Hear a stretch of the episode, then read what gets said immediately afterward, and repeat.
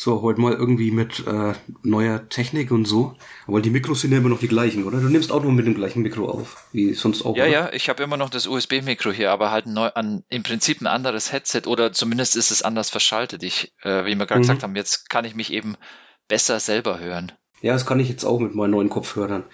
Es ist so Noise Cancelling, wo die eigene Stimme durchgefiltert wird. Es ist noch ein bisschen seltsam, aber ich, ich probiere es einfach mal aus und wenn es mich stört, schalte ich wieder zurück und habe dann wieder mein Headset so halb am Ohr hängen, damit ich äh, nicht Ja. komplett gedämpft mich selber höre. Aber ja, es, im, im Grunde ist es die ähm, gleiche Technik, die wahrscheinlich die so Radiomoderatoren auch benutzen und so, ne? oder Kommentatoren im, im Sport und so äh, machen das ja auch so. Die haben halt nur Ich denke, hoch, ja. hoch ausgeklügelte, ewig teure Headsets und so. Die können wir uns natürlich jetzt nicht leisten. Und wir haben ein neues äh, Videochat-Format diesmal. Genau. Wobei ich jetzt nicht weiß, wir sind ja eh heute nur zu zweit, deswegen äh, habe ich keine Ahnung, ob man mit Google Meet auch mit mehr Leuten gleichzeitig äh, Videokonferenzen machen kann. Naja, jetzt zu, zur jetzigen Zeit würde ich mal fast davon ausgehen, dass wir das Feature auch Ja. mit drin haben. Ne? Eigentlich Also, schon, ja. Ist, äh, ersetzt es jetzt Google Hangouts? Weil das war ja eigentlich so das Ding von Google, ne? Keine Ahnung. Frag Hm. mich nicht. Da blickt, glaube ich, kein Mensch durch. Ja, ja, das, mal gucken. Also, äh, es ist auch egal, ob es, äh, sagen wir mal, nicht ganz sicher ist, weil äh, wir die Sachen hier eh veröffentlichen. Äh, naja, aber, heißt nicht ganz sagen sicher? wir- Die hören sagen wir mit. Mal, sagen wir mal so, bei, bei Sicherheit geht's ja auch um andere Sachen, also, was das Programm Ja. da so macht. Das, das ist, glaube ich, nicht ganz ähm, unwichtig. Wenn du mal vorstellst, du würdest das jetzt für deine Firma verwenden, so ein, dieses Mhm. Chat-Programm und du würdest da wichtige Ja, klar. Firmengeheimnisse drüber abstimmen wollen. Ich meine, Ja, dann ja. willst du doch was haben, wo du auch weißt, äh, auf welchen Servern das läuft und Genau. wer das noch alles bekommt. Ja, aber das ist halt für uns jetzt in unserem Setup eigentlich vollkommen unwichtig. Yep, da gebe ich dir recht. Und ich meine, die ganzen Infos, die wir jetzt gesagt haben über was jetzt unser äh, Headset und so weiter ist, das, äh, jetzt haben wir, haben wir den Markennamen noch nicht mal gesagt, aber das äh, wird auch den Hörer nicht so wirklich treffen, weil äh, wir ja von dem, von den Mikros her nichts verändert haben. Das heißt, die, die hören ja uns alle noch genauso wie vorher. Ja, ähm, hoffentlich sogar besser als das letzte Mal. Da war ja meine Tonspur irgendwie komisch. Ja, ja, so nach der Hälfte, als Wolfgang dann raus ist und wir haben ja dann ein bisschen später erst äh, die zweite Hälfte aufgenommen und da war, ich weiß nicht, was da los war bei dir. Ich, ich weiß es auch nicht. Also ich bin mir keiner Schuld bewusst, aber ich vermute, dass ich ähm, nicht das, Mikrof das richtige Mikrofon aufgenommen habe. Ja, das ist immer noch das Problem. Man hat hier sämtliche Mikrofone noch irgendwie mit dran. Ne? Also das ein Podcast, Aufnahmemikrofon natürlich. Dann hat die, die Kamera, äh, die Webcam noch ein Ja, Mikrofon drin und dann hat vielleicht das Headset auch noch ein Mikrofon mit drin. Und dann wird's wirklich kompliziert. Und wenn man nicht genau aufpasst, äh, de- deswegen teste ich auch immer gern vorher mal aus, äh, was ich da eigentlich aufnehme. Vor allem auch, das keine Störgeräusche oder irgend so ein Blödsinn drin sind. ja mache Weil ich das ja eigentlich du, auch. Das hast du schnell mal.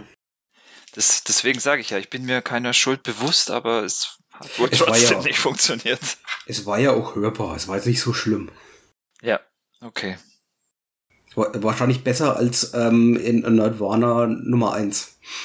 ich weiß gar Okay. nicht mehr, was wir da für, für Gerät hatten. Ich glaube, das war Wolfgangs ähm, Aufnahmegerät hier, der, das, dieses Handheld, so ein, so ein Mikrofon. Nee, das hat er doch sogar dann erst gekauft. Äh, in der allerersten Stimmt, war es ja. doch noch was anderes. Hm, kann sein, vielleicht hat er das vom Radio gehabt, weil da, da hat er noch Ah, für Radio Störfunk in Schwäbisch Hall das so Sachen gemacht. Kann sein, dass wir da drüber irgendwas gemacht haben.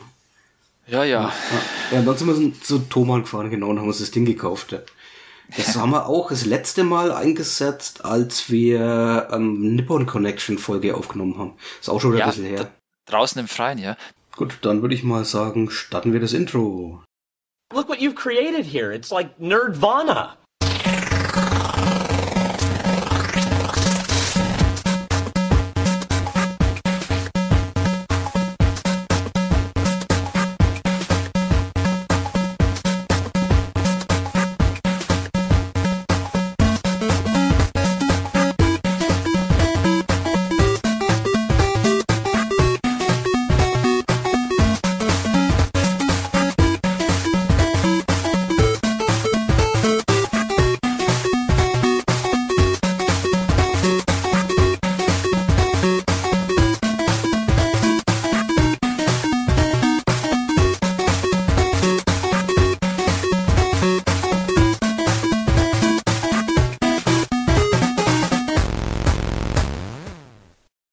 Willkommen zu Nerdwana. Wir schreiben die Folge 104 oder besprechen sie eher gesagt. Ähm, hallo Tom. Hallo Stefan. Ja, mal wieder im Zweiergespann und äh, bevor wir anfangen, noch, ähm, hast du eigentlich gewusst, dass es uns schon seit über zehn Jahren jetzt gibt? Ach was? Über ja. zehn Jahre? Ja, wir, wir haben nee. voll, vollkommen unser äh, zehntes Jubiläum eigentlich verschwitzt. Tatsächlich, ja. Ja, das ist, ähm, wir haben die letzte Folge aufgenommen und dann hat es ein bisschen gedauert, wie immer, bis sie veröffentlicht worden ist. Und dann kam der 20. April dazwischen und äh, dann kam ein Tweet von den ähm, Nullnummern, heißt, heißt der Tweet, glaube ich. Da ähm, wird quasi immer gratuliert den ähm, den Podcast, die gerade Geburtstag haben. Also so eine, so eine Automatisierung ist das. Und äh, ja, da habe ich mir gedacht, oh ja, stimmt, da war doch was. Dann haben die uns äh, erinnert, dass wir ein zehnjähriges Jubiläum haben und wir haben es selber total verpennt. Ja, genau. Krass. Ich, ich habe noch, ich habe noch dran gedacht, als wir unsere hundertste Folge aufgenommen haben. Das habe ich, glaube ich, sogar im Podcast erwähnt, weil wir doch gemeint haben, ja, können wir doch noch mal sowas ähnliches machen oder so, die nächsten fünf Filme von jedem dann besprechen. Da habe ich doch so gemeint, ja, jetzt kommt das zehnjährige Jubiläum und dann war es aus der Erinnerung draußen, vielleicht auch wegen dem ganzen Covid-Zeug, das äh, ja immer noch anhält. Aber ja, ja, bisschen vergessen. Man fühlt sich allgemein so ein bisschen aus der Zeit gefallen, das stimmt ja. Ja, und ich meine, äh, bis auf irgendwie sowas wie eine neue Top-Folge oder so hätten wir eh nicht gemacht. Äh, unser großer Plan, den wir ja eigentlich ursprünglich hatten, mit einem großen Hörertreffen in einer äh, ganz großen Halle mit über 10.000 Leuten, das kannst du ja nicht machen zurzeit. ja, ist echt schade. Also ich hätte mich auch so gefreut. Ich meine, die Leute wenigstens alle mal live zu sehen und das sind halt, also unsere ganzen Fans, das, ja, ja. das wäre schon stark, aber ja. Na gut. Aber okay, ähm, so ist es nicht so äh, nicht so schlimm. Äh, kann man ja vielleicht mal nachholen. Dann, ne, ehrlich gesagt, wir sind ja eh ein Nerd-Podcast, ne? Dazu feiern wir die nicht im Zehnten. Wir hätten den, Ach den achten feiern sollen und dann können den Sechzehnten jetzt so feiern, ne? Das sind ja wichtigere Zahlen. Das heißt, das nächste wäre dann die 128. Folge. Ja, genau. Okay. Das ist eine wichtige okay. Folge, ja. Die 42 ist lang rum, ne? Weiß nicht, welche Zahlen sonst noch wichtig wären im Nerdtum, da gibt's ja viele. Okay, dann starten wir mal gleich mit einem sehr nerdigen Thema, das wir schon in Folge 4 das erste Mal hatten. Und zwar die Fernsehserie Red Dwarf. Eine britische Science-Fiction-Comedy-Serie, die schon seit 1988 gibt. Also etwas untypisch eigentlich sogar für britische Comedy, dass sie so lange schon existiert. Äh, da ist ja normalerweise so, dass so nach ein, zwei, drei, vier Staffeln dann Ende ist und die auch nicht viele Folgen haben. So ist hier zwar auch. Ähm, aber es ist halt, die haben immer wieder weitergemacht. Immer wieder ist dann doch mal nach ein paar Jahren wieder eine Staffel dazugekommen oder dieses Back to Earth Special, das dann die neunte Staffel quasi war. Und äh, jetzt sind sie mittlerweile in der dreizehnten Staffel, in Anführungszeichen. Also mal, es ist eigentlich ein Special, das sie da gebracht haben. Red Dwarf, The Promised Land, ist quasi ein Film aber er war ursprünglich eigentlich mal die 13. Staffel, könnte man sagen. Ähm, in dem Film geht's wie immer natürlich um die alten Verdächtigen, die wir kennen, um äh, den Menschen Dave Lister, um das Hologramm Arnold Rimmer, äh, um The Cat, um den Androiden Crichton und äh, als Special Guest ist dann Holly, der Bordcomputer, auch mal wieder mit dabei. Seit sehr, sehr langem. Und ja, wir befinden uns eigentlich immer noch ähm, auf der Red Dwarf, auf diesem Mining Ship. Und äh, Dave Lister ist immer noch der letzte Mensch auf der Welt. Und tja, sie fristen halt so ihr Dasein immer noch so wie vorher auch. Ähm, aber jetzt haben sie sich ein bisschen was Neues ausgedacht für diesen äh, doch 87 Minuten langen Film. Das ist äh, quasi jetzt äh, keine halbstündigen Folgen, wie man es normalerweise kennt, sondern eben eigentlich, es fühlt sich an wie eine etwas längere Folge einfach. Und äh, sie haben das Cat-Volk mal wieder mit äh, reingebracht, das wir noch aus der allerersten Staffel kennen. Ähm, Cat ist ja einer von der Crew-Mitgliedern jetzt mittlerweile, äh, volles Mitglied kann man sagen, der früher mal eine Katze war oder sich aus Katzen entwickelt. Ein ganzes Volk hat sich entwickelt, weil er spielt ja, glaube ich, drei Millionen Jahre in der Zukunft. Ähm, wie erklären jetzt sich den ganzen Hintergrund? Ich meine, das ist ja eher mehr oder weniger ein Update hier von Red Dwarf. Aber diese, diese Cat People, die, es war ja so in der ersten Staffel, in einer der ersten Folgen, ich weiß nicht, ich glaube sogar die zweite Folge war, ähm, die Folge, wo Cloister das erste Mal erwähnt worden ist und dass er der Gott der Katzen ist und so weiter. Also Lister dann eigentlich. Und äh, dieses Katzenvolk hat sich ja damals von der Red Dwarf aufgemacht, um das äh, Promised Land zu finden. Nach einer alten ähm, Laundry-List, einer, einer Wäscheliste von äh, Lister, äh, die sie gedacht haben, dass es die, die Sternenkarte zum äh, Promised Land wäre. Ähm, jetzt sehen wir die Jetzt sehen wir diese Katzen aber mal wirklich. Sie haben Raumschiffe, sie sind eine eigene Rasse und naja, man, man, man sieht ein bisschen so Raumschiffe, die jetzt nicht so toll animiert sind. Äh, da merkt man schon, das Budget ist nicht so hoch, aber schon ein bisschen höher, als man es normalerweise gewohnt ist von Red Dwarf. Ähm, und man sieht ein paar wenige von äh, den, den Cat People, also im Grunde hauptsächlich den, den ihren großen Anführer und seinen äh, ersten, wie, sagt man da, Chancellor oder sowas, ne? so ein Gehilfe halt. Ähm, und äh, noch drei andere, die äh, dieser Religion angehören, die Cloister, also Dave Lister, als Gott verehren.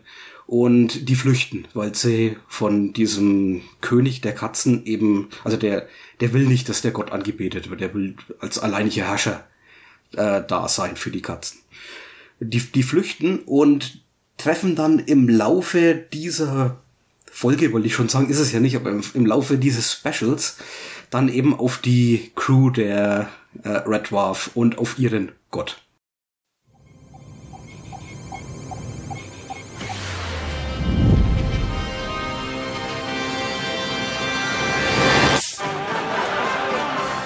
I'm some kind of god. God? You've scarcely mastered human. I'm just a man. A nobody, really. Come on, guys, back me up here. He's a Less nobody. than nobody. An absolute zero. What have you found, sir? Holy spare disc. What's happening, dude? We're stranded on this moon in Starbug Hole. Is there any way to get out? Have you considered opening the door? Iron Star. The perfect ship for those crews looking for a project. What's the worst that can happen? I'm making a list. I'm up to 10 already. Make that 11. With the boys from the dwarf. Who wants to die first? If it's okay with everyone, I'd like to go ninth. You remove the emergency parachute to make yourself a puffer jacket. Not just a puffer. I got a pair of mittens out of it, too. Mal so grob angerissen, so für die Handlung jetzt einfach. Mehr möchte ich jetzt gar nicht dazu sagen. ähm, sondern dich, Tom, gleich mal fragen. Du hast ähm, alles gesehen von Red Dwarf bisher? Ja, ähm, ja, also zumindest alles, wo, ich denke, dass ich alles gesehen habe. Ja, ja, ja. ähm, ja, also die letzten neun Folgen jeweils auch, wo ja, äh, sagen wir mal, unregelmäßig immer mal wieder was rauskommt und natürlich die alten Folgen alles soweit. Äh, es gab zwischendurch mal ein paar Specials, wo ich vielleicht irgendwas verpasst habe, aber ich denke, ich, so ich, bin am Laufenden, ja. Mhm. Ähm, ich finde das neue Format interessant. Also ich habe erst ich habe erst nicht gecheckt, dass das ja jetzt ein, ein Film ist quasi, sondern ich habe halt gedacht, das ist äh, vielleicht mehrere Handlungen, wo äh, mehrere Folgen, wo sich halt die Handlung ein bisschen durchzieht, aber das ist eigentlich komplett eine Filmproduktion. Und es hat aber funktioniert. Also das war jetzt nicht so, dass irgendwie dass es irgendwie zwischendurch langweilig wird oder dass es halt nicht funktioniert als Film, sondern die haben eine durchgehende Story, die, die den Film auch wirklich erfüllt. Ich meine, das sind jetzt knapp eineinhalb Stunden, das ist ja auch nicht so ewig. Ähm, und die Charaktere sind ja sowieso genau die gleichen, wie sie bisher immer schon waren. Also da hat sich ja, in all den Jahren eigentlich nichts verändert. Und äh, auch die Gags sind schon immer wieder ziemlich ähnlich, weil sie halt auch immer wieder auf ähnliche Sachen anspielen. Ähm, das heißt, es sind ganz viel so, so Running Gags auch dabei und auch viel Sachen, wo, wo eben nur durch die Interaktion von den Charakteren überhaupt äh, die, die Komik entsteht. Die Story an sich ist, ist also die ist da, ja, und man, man, man äh, folgt der Story auch, aber die ist nicht super spannend, finde ich. Ähm, mhm. Das ist vorhersehbar, was da eigentlich so ein bisschen, was da so passiert und ähm, ja, es zieht dann jetzt nicht so rein, dass man da mit Spannung dabei ist. Und, und der Gag, äh, der da entsteht, der ist auch eigentlich ziemlich schnell äh, ähm, erklärt.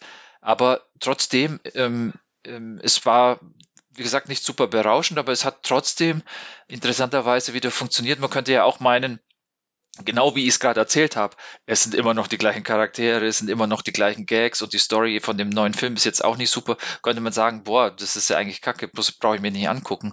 Interessanterweise ist es aber trotzdem wieder witzig. Also das heißt, ich hatte Ja, auch genau. äh, Spaß, das anzuschauen. Ähm, ich würde auch sagen, mindestens so viel, dass wenn jetzt nächstes Jahr wieder ein Red Dwarf äh, Special, was auch immer, äh, eine neue Staffel oder eine neue, wieder so ein Film rauskommt, würde ich es auch wieder angucken. Ja, da geht's mir genauso. Und du hast äh, erwähnt, diese Running Gags und diese Gespräche. Also das beste Beispiel ist doch relativ am Anfang äh, die Interaktion zwischen Crichton und Arnold Rimmer, der dann Crichton befiehlt, was zu vergessen. Ja. Und der das dann immer wieder entdeckt. Also absolut klasse Szene. Ja, das ist äh, perfekt gemacht, weil er weiß halt wirklich von nichts und fragt dann nach. Was, ja, was war da? Dann erzählt's Rimmer halt wieder, weil er halt dämlich ist. Und dann muss er natürlich Crichton wieder löschen. This is an SOS distress call. Is anyone out there? Uh, Our ship has run out of fuel and we're presently hiding from our federal overlords on a transport vessel called the Iron Stuff. Please help us. We're in great danger. An SOS distress call. I'll try and re-establish a link, sir. Sod them, Crichton.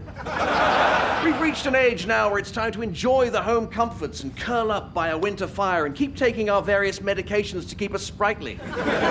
Not board derelict ships and have to flee from giant genetically engineered man eating cheese. Well, I'm sure Mr. Lister won't agree with you, sir. Don't tell him then. In fact, erase all memory of the distress call from your memory. That's an order. Yes, sir. Did you do it? Did I do what, sir? Did you erase the SOS distress call from your memory? We've received an SOS distress call. Damn, why did I say that? Right. Erase all memory of me asking you to erase all memory of the SOS distress call from your memory. That's another order. yes, sir. Have you? Have I what, sir? Have you just done what I asked you to do? You mean, have I fixed the distortion? Why would I be fixing the distortion? Sir, I think we've received an SOS distress call. Erase that from your memory too. That's another order. Erasing distortion order, sir. What's the last thing you remember? You want me to follow you, sir? How did I get here? We were in the corridor. I knew I needed a service. Excellent. Und Crichtons Gesichtsausdruck dabei immer, wenn er irgendwas entdeckt oder überrascht ist. Also Ja, ja. Crichton, ähm, er ist zwar erst in der dritten Staffel dazugekommen als Charakter, ne? aber äh, trotzdem ist äh, immer noch genauso genial wie, wie früher auch. Ich meine, ich sage, oder ich habe immer gesagt, wahrscheinlich auch in den, wir haben es ja schon ein paar Mal bei Nerdwanner besprochen, immer mal wieder zwischendurch, ähm, dass die ersten zwei Staffeln für mich immer noch die besten sind. Aber in der dritten kam halt Crichton dazu und das hat die Staffeln damit nicht schlecht gemacht.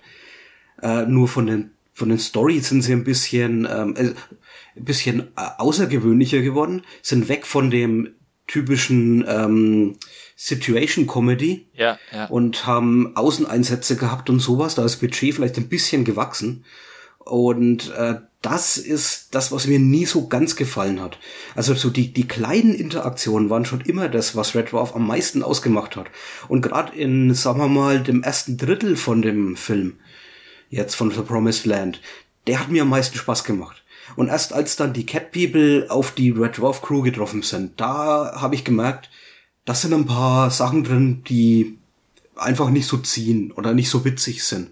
Oder wo du dir beim äh, zweiten Mal gucken dann auch denkst, ah ja, jetzt kommt die Stelle und ah, die dauert so lang.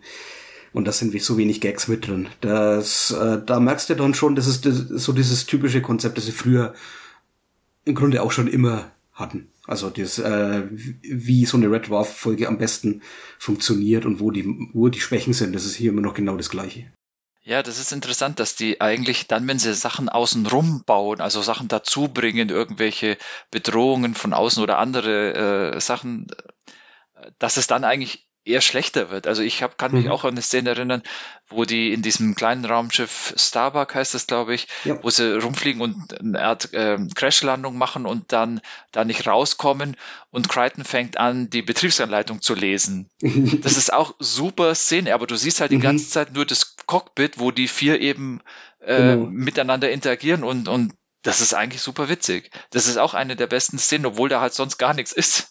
Ja, und die ganze Action-Szene, die vorher kommt, äh, wo sie da flüchten und auf den Sandsturm dann kommen und wo, äh, wo sie sich mit äh, den Cat People dann halt beschießen und so, das, das brauchst du nicht. Das, das hat bei Red Dwarf ist, ist das langweilig. Ja, die müssen wahrscheinlich sowas machen, um eben überhaupt die Situationen zu schaffen, wo sie dann ja, äh, stimmt, die, ja. die Crew in irgendeine Situation eben reinbringen und dann in dort eben die, die, die Komik äh, ausspielen, ja. Mhm.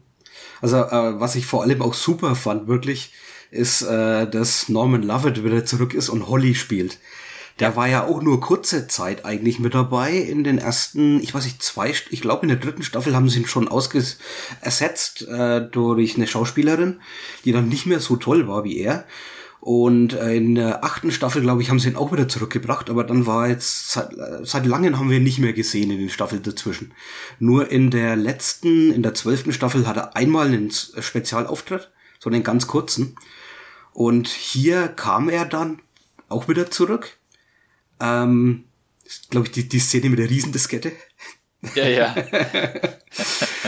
ähm, und dann war ich erstmal sehr enttäuscht, weil er war nicht der, der durchgeflippte Holly, wie wir ihn so kennen, sondern er war plötzlich so ernst. Ja. Und äh, das wird aber noch korrigiert später. und auch die Szene, wenn er dann wieder der Alte ist, die ist auch so unglaublich genial. Du siehst nur seinen Kopf, aber allein wie er redet und wie, äh, wie er das betont und so. Also du nimmst es ihm vollkommen ab, dass er ein, äh, wie, wie sagen sie immer, ähm, er ist ja nicht dumm oder so, aber er ist irgendwie verrückt geworden. Ja, er hat einen IQ von 6000, aber er ist halt leider ein bisschen durchgeknallt. Ja, ja. Aber als er dann diese Raketen auf den Mond schießen will, wie die anderen darauf reagieren, ist, ja, ja. ist es auch sicher? Ja, ich bin hier oben, bin ich komplett sicher, ja. What's happening, dudes? We're stranded on this moon in Starbug Hall. No water, no food, no supplies. Is there any way to get out? Have you considered opening the door? We're buried alive under a sandstorm, Holly. Gotcha. Let me run some deep analysis, probability based event scenarios. I'll be back when I've done it. Right, I've done it. So soon? That's amazing. I'm not pretending this is going to be easy, and I have to get the calculations just right. Okay, what's the plan? I take one of Red Dwarf's thermonuclear mining torpedoes and I blow up the moon. and you'll be thrown clear in the blast. Is that safe? I'm miles away, I'll be fine.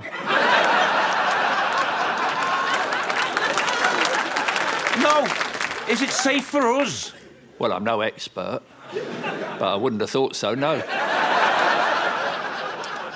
Look, Holly, I, I know we're in a tight spot here, but I don't need to do anything crazy. It's a bit late saying that now. What do you mean? Well, I've already fired off the torpedo. Impact in less than 60 seconds. Are you sure that was wise, Holly? I've done all the computation analysis, taken into consideration the exact point of impact, the depth of explosion, the weight of the ship, texture of the desert, the moon's gravity. And I think I've got everything absolutely spot on. Oh no, I missed. You missed the moon! Oder dann später, als er, als er fragt, äh, und hat jemand überlebt? Ja, wir leben alle noch. No way.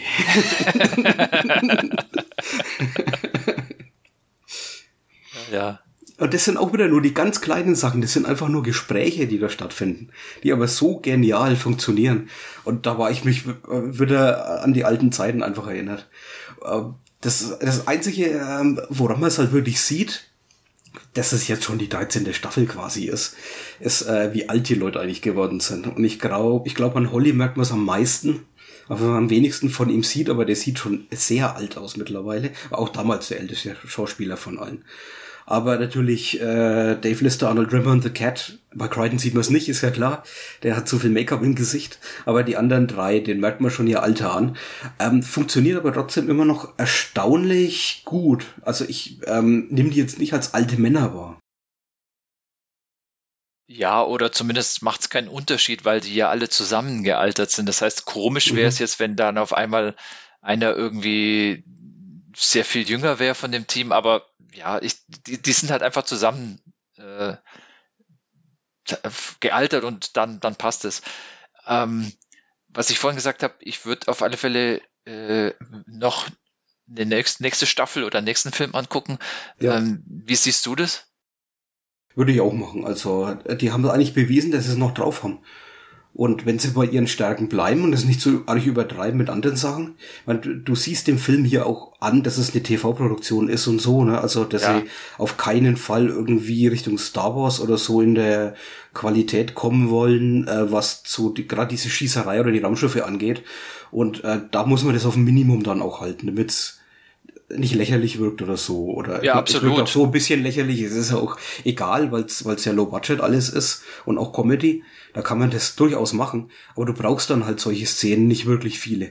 Und vielleicht nee, das, nur als, als Übergang von einem Gag zum nächsten. Und so haben sie es ja im Grunde eigentlich auch gemacht. Also ich kann das jetzt nicht artig großartig kritisieren. Es sind, es sind kaum Gags dabei, die nicht funktionieren.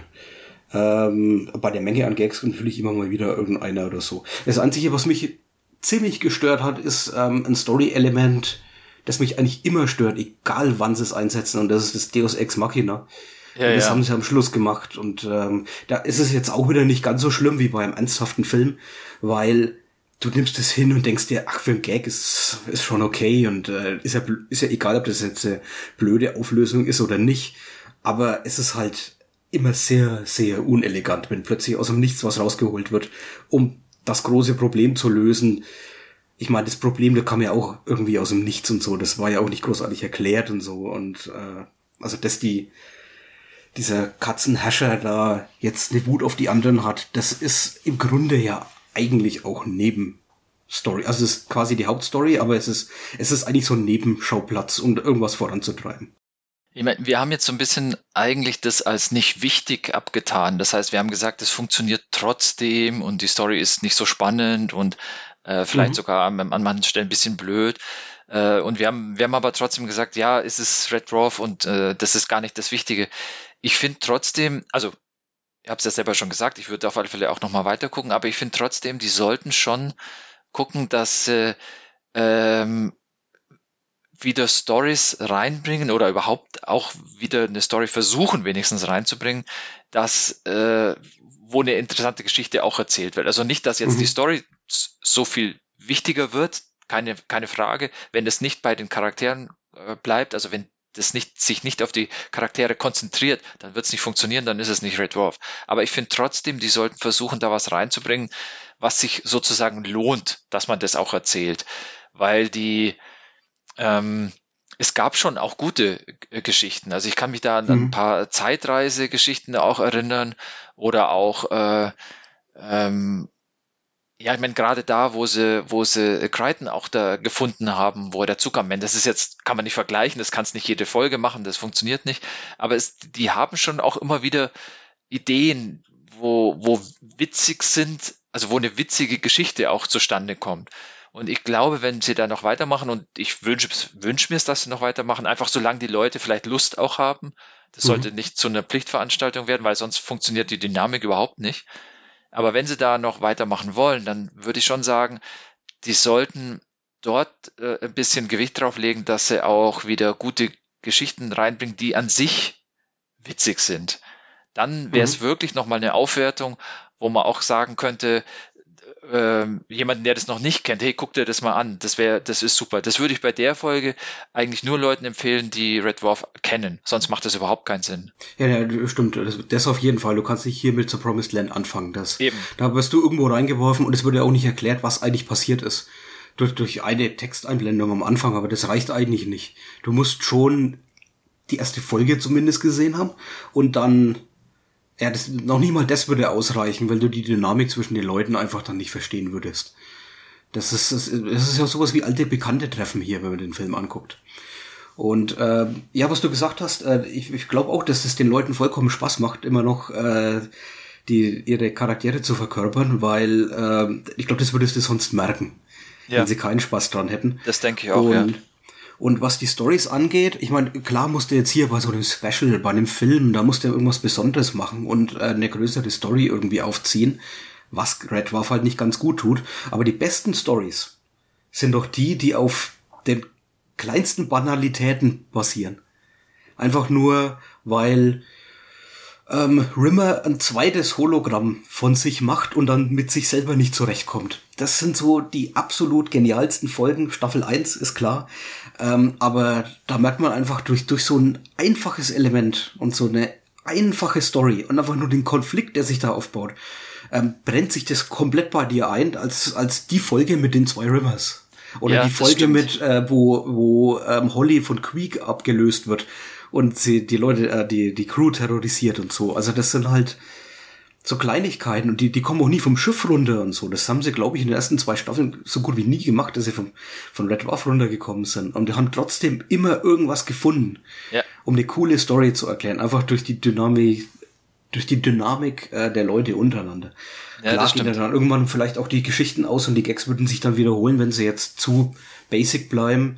Aber ja, ich, ich bin zufrieden mit dem, was Promised Land jetzt ist. Und wenn sie genauso weitermachen würden, wäre ich auch immer noch zufrieden. Weil's, äh, ich habe es jetzt zweimal geguckt sogar, äh, seitdem es draußen ist. Und äh, hat beim zweiten Mal eigentlich genauso Spaß gemacht. Mir sind nur die Stellen ein bisschen mehr aufgefallen, die halt äh, reine Stories sind, um, um, die, um zum nächsten Gag zu kommen. Aber ansonsten war es immer noch, war es wieder genauso witzig. Und ich habe mich sogar auf Gags gefreut quasi. Ne? Ich, wie dann der, der Crichton Rimmer Gag angefangen hat, habe ich genau gewusst, ah, das kommt der Teil. Okay, also durchaus eine Empfehlung von uns. Ähm, kann man Für sich Fans. immer noch angucken. Für Fans, genau, ja. Dann kommen wir mal zum nächsten Thema. Und zwar ein Computerspiel, das ich gespielt habe. Gibt's auf Steam. Nennt sich Kingdom Two Crowns. Ähm, es gab ein Kingdom äh, und ein Kingdom New Lands und 2018 dann kam der Nachfolger Kingdom Two Crowns. Man muss die ersten beiden nicht gespielt haben, das ist eigenständig, auch wenn das Two im Namen ist. Das deutet schon auf einen Koop-Modus hin. Ähm, und es hat die, würde ich mal sagen, eine der schönsten Pixel-Grafiken, die ich jemals gesehen habe. Es ist ähm, eher so 16-Bit, würde ich mal sagen. Oder äh, Tom, du, glaube ich, äh, würdest mir da zustimmen, dass es 8-Bit kann man da nicht mehr zu sagen. Nein, nein, es sind zu viele Farben. Also es ist sehr, sehr, sehr Ah, bunt, ja. sehr viele Schattierungen. Ähm, das ist auf alle Fälle, wenn dann eher 16-Bit, vielleicht sogar noch mehr als das, weil's, weil die auch viel mit Helligkeitsstufen arbeiten. Das heißt, Mhm. es gibt äh, Beleuchtungseffekte und sowas. ja. Das Die ist cheaten sogar. Ja, die, genau. Die, weil, weil Pixel sich manchmal einen halben Pixel bewegen. Aber es, es geht ja alles um den Eindruck. Also es sieht Ja. erstmal nach wunderschöner Pixelgrafik aus. Äh, du siehst die Pixel, ähm, also jeden einzelnen Pixel quasi. Ja. Und ähm, es sieht erstmal aus wie ein Jump'n'Run. Also du siehst es von der Seite. Es ist Mittelalter. Das sind äh, Burgen und äh, Ritter und Bogenschützen und so weiter. Und du bist ein König oder eine Königin auf einem Pferd. Und äh, es ist aber kein Jump'n'Run, sondern es ist ein Strategiespiel. Ähm, hat ein bisschen Anleihen an Tower Defense, geht darüber aber eigentlich weit raus. Ähm, die Steuerung ist das erste, was vielleicht auffällt, wenn man da, also man wird relativ kalt reingeworfen. Es gibt kaum ein Tutorial. Und du kannst ähm, nur nach links und nach rechts reiten. Du kannst auch nicht mal hüpfen oder nach oben oder unten oder sowas. Das geht nicht. Du kannst wirklich nur in die eine oder in die andere Richtung reiten oder sprinten. Äh, geht ein bisschen auf die Ausdauer, kannst du nicht unendlich machen. Dein Pferd hält nicht so viel aus. Irgendwann atmet es dann schwer, dann musst du mal eine Pause machen. Ähm, und äh, jede Karte oder jede Insel, wie es jetzt hier bei Kingdom Two Crowns ist, ist begrenzt links und rechts. Da sind Portale, böse Portale. Und da kommen ganz, ganz böse Greedlings raus. Und die wollen deine Krone stibitzen. Und wenn sie die haben, dann bist du tot. Weil das ist quasi dein Leben, dein einziges Leben, das du hast. Ähm, aber in der Mitte von jeder Insel gibt's eine Basis. Äh, es ist erstmal so, ein, ähm, so eine Lagerstelle mit einem Feuer.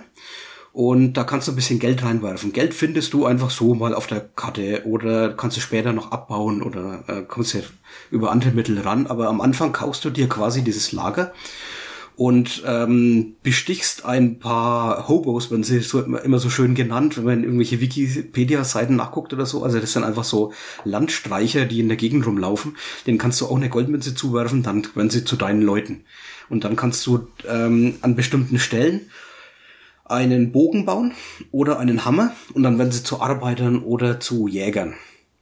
Und machen sich dann, eben die Jäger machen sich auf und schießen Hühner oder Hasen oder was auf der Karte jeweils gerade rumläuft und äh, verwandeln die in Goldmünzen. So kommst du dann als, als erstes an neues Gold drin. Und äh, der Bauarbeiter, der wartet erstmal, weil der braucht einen Auftrag. Und überall auf der Karte, also auf dieser eine Linie ist ja nur zweidimensional quasi, ähm, wenn du nach links und rechts reitest, äh, das sind so kleine Hügelchen oder ähm, so Steinanhäufungen oh, oder Bäume. Und du kannst jeden Baum quasi auch mit einer Goldmünze markieren dann kriegt er ein X, dann kommt der Bauarbeiter und fällt diesen Baum. So kommst du an mehr Fläche, wo dann auch die Hasen frei rumhoppeln können, um vom Jäger erlegt zu werden.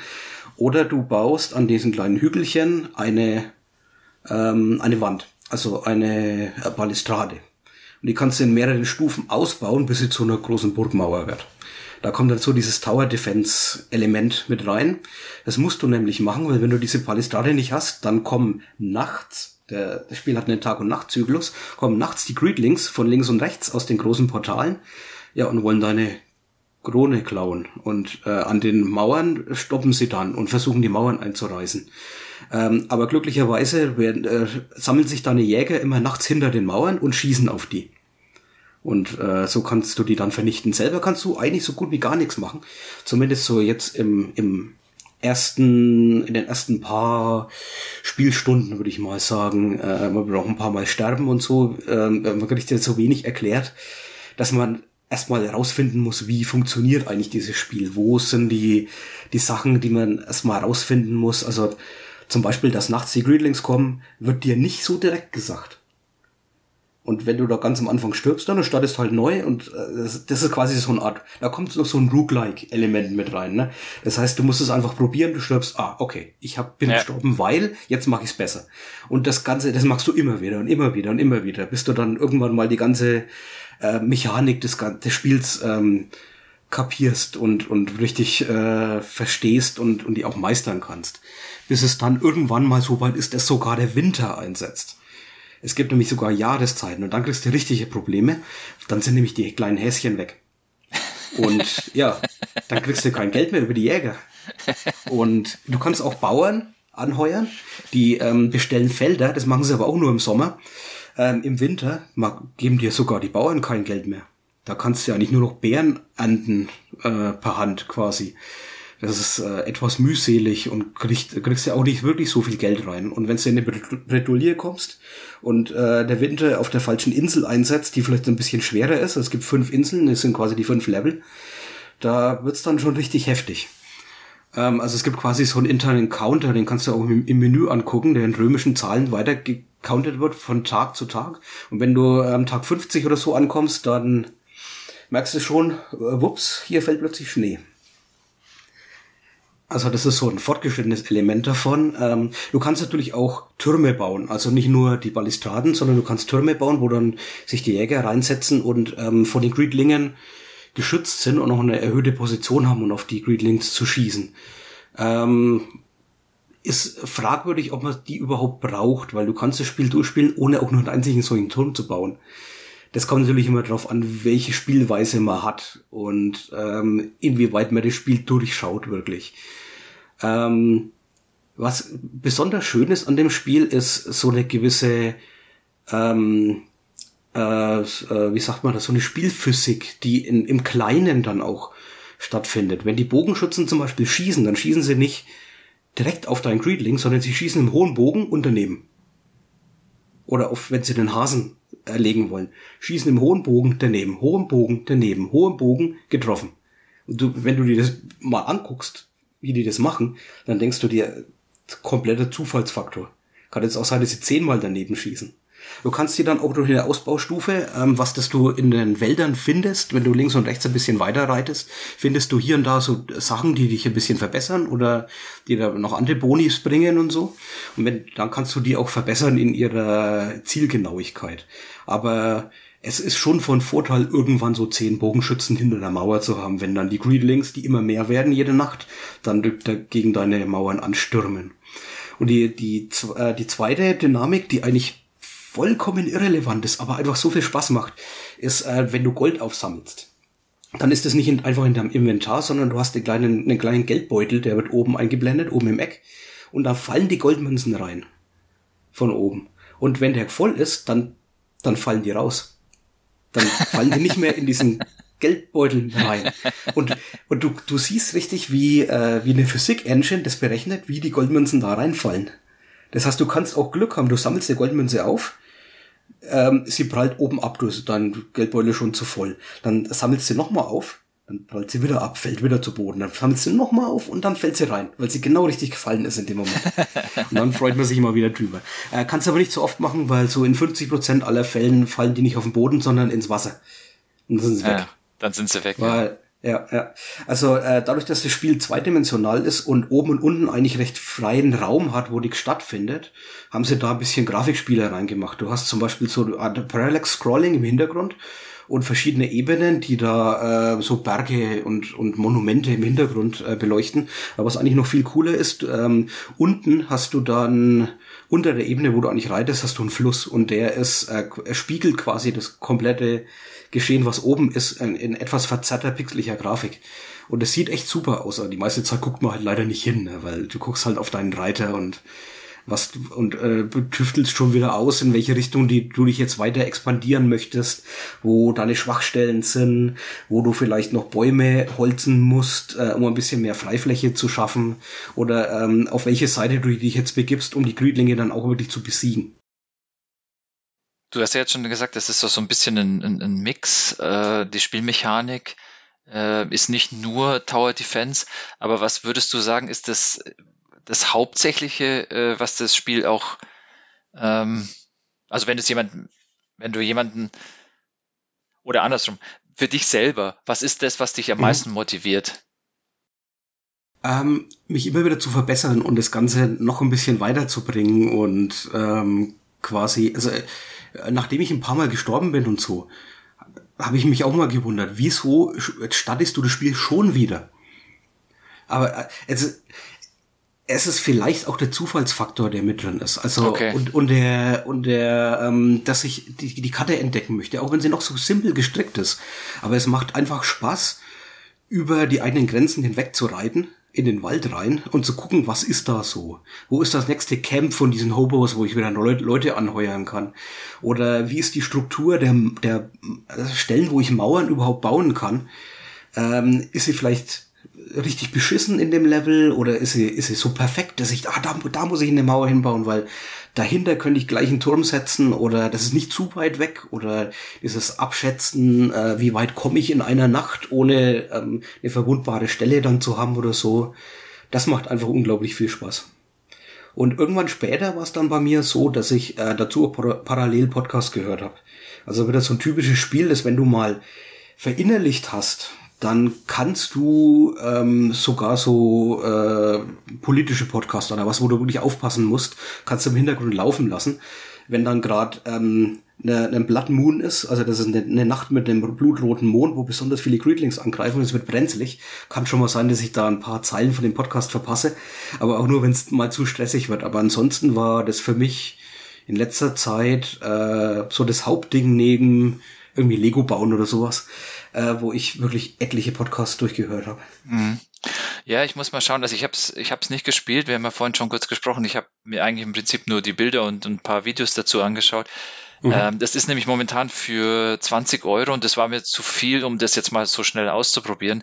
Ich hoffe trotzdem, vor allem jetzt, wo du es mir doch auch ein bisschen schmackhaft gemacht hast, mhm. ähm, dass es das vielleicht mal in einer, in einer äh, Aktion gibt, wo es dann ein bisschen günstiger ist.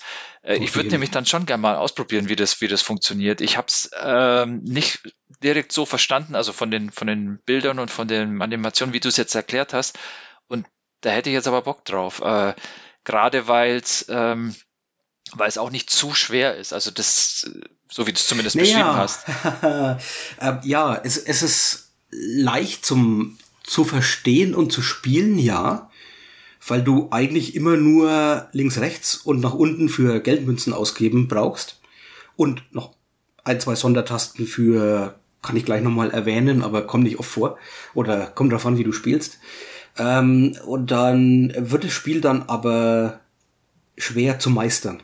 Also durchzuspielen ist dann schon echt hart, weil du sehr oft einfach in Fallen tappen wirst, aus denen du nicht mehr rauskommst. Wenn du eine falsche Entscheidung triffst mal irgendwo, die kannst du meistens nicht revidieren. Das ist dann ein riesengroßes Problem. Und du kannst dich richtig, richtig in die Scheiße reiten. Zum Beispiel, wenn du zu weit nach links reitest, einfach oder nach rechts, und ähm, versuchst zu expandieren. Einfach eine, eine neue Mauer etwas weiter zu setzen. Ne? Ja. Damit deine Leute dann vorrücken können. Ähm, ja, wenn du das zu spät am Tag machst, dann bauen die natürlich erstmal eine ganz einfache Holzbalustrade. Dann vielleicht die nächsthöhere Stufe Holzbalustrade und dann versuchst du noch die Steinbalustrade zu machen, aber vielleicht schaffen sie das nicht. Dann ist da so eine halbfertige Mauer und die Greedlings rennen durch und metzeln alles nieder, was dahinter steht. Also da kannst du dann wirklich, da musst du wirklich dann verstehen, wie das Spiel funktioniert. Ja, okay. Und, und natürlich, es gibt auch ähm, ein Ziel natürlich am Ende. Ich meine, was macht man jetzt eigentlich? Man baut sich ja nicht einfach bis, bis in die Unendlichkeit. Das würde irgendwann keinen Spaß mehr machen ähm, sondern du musst die Portale zerstören. Es gibt auf einer Seite immer ein Portal am Hafen, ähm, am Dock. Das ist nicht so wichtig. Aber es gibt eines auf der anderen Seite, das ist immer in eine Steinmauer eingefasst. Und das kann man, da kann man rein und kann eine Bombe zünden und das dann zerstören. Das ist dann nochmal so ein kleines Level an sich, was man da meistern muss. Ähm, das ist jetzt aber so, dass du das auf der ersten Insel noch nicht machen kannst. Du kannst nämlich noch nicht mal Steinmauern bauen auf der ersten Insel, weil du das Special Feature im Wald noch nicht gefunden hast. Das gibt's erst auf der zweiten Insel. Das heißt, du musst ein Schiff bauen. Es gibt da auf der Karte immer ein Schiff, das du reparieren kannst. Und mit dem kannst du dann eine bestimmte Anzahl an Leuten mitnehmen aus deiner Insel Aha. auf die nächste Insel und kannst dort dann dir das Steinding holen oder noch andere Sachen ähm, auch Diamanten, mit denen du dann besondere Sachen dir auf der Karte kaufen kannst, ähm, die du nicht mit Geld einfach nur kriegst, sondern nur mit Diamanten gibt's auch erst ab der zweiten Insel. Und dann kannst du noch auf die dritte Insel vielleicht da noch ein paar Specials holen und dann die, vielleicht auch auf die vierte. Kleiner Tipp, man muss bis zur vierten und dann wieder zurück auf die erste, um sich wirklich alles holen zu können. Ähm, und also und dann kannst du auch wieder zurück. Das wollte ich auch noch sagen, genau, dass du auf jede Insel wieder zurück kannst. Und dann ist ein etwas verfallenerer Zustand, da je nachdem, wie lang du äh, nicht mehr da warst, deines Lagers, kannst du es wieder aufbauen, kannst du durch die Unterstützung von den Leuten, die du mitgenommen hast, auf, auf dem Schiff. Und dann kannst du auf der ersten Insel dann die Steinmauern draus bauen. Und wenn du dann die großen Mauern mit, dem, mit den Erzvorkommen auch bauen kannst, dann kannst du ähm, dein Fort auf die höchste Aufbaustufe machen und kannst ähm, eine Bombe bauen. Und mit der Bombe kannst du dann in das große Portal ziehen und das zerstören. Und das musst du auf allen fünf Inseln machen. Und dann hast du das Spiel besiegt. Und das zu machen, bevor der Winter eintrifft, ist so die größte Challenge, glaube ich, die in der Community gerade existiert. Es okay. ist angeblich möglich. Ähm, aber da musst du schon Speedrun hinlegen. Aber du kannst den Winter, auch wenn du weißt, wie du es machen musst, dann kannst du das auch eigentlich locker überstehen. Man, manchmal ist der Winter etwas blöd, weil er im Grunde 16 Nächte dauert. Also jede Jahreszeit dauert 16 äh, Tage. Und äh, wenn du dann im Winter an, äh, fängt im Frühling natürlich an, du hast die größtmögliche Zeit bis zum Winter und dann kann es sein, dass du mal 16 Tage irgendwie rumkrebst und nicht viel zu tun hast. Dann ist es gut, wenn du einen spannenden Podcast nebenbei hörst. Ja, okay. Aber den letzten Winter zum Beispiel, den ich gespielt habe, der war durchaus spannend. Den habe ich gerade irgendwie so gut erwischt, dass ich äh, noch einen Haufen Geld gekriegt habe und auch tatsächlich noch was machen konnte. Und ein bisschen vorgehen konnte dann auch. Es gibt da noch etliche andere Elemente in dem Spiel, die noch ein bisschen so reinkommen.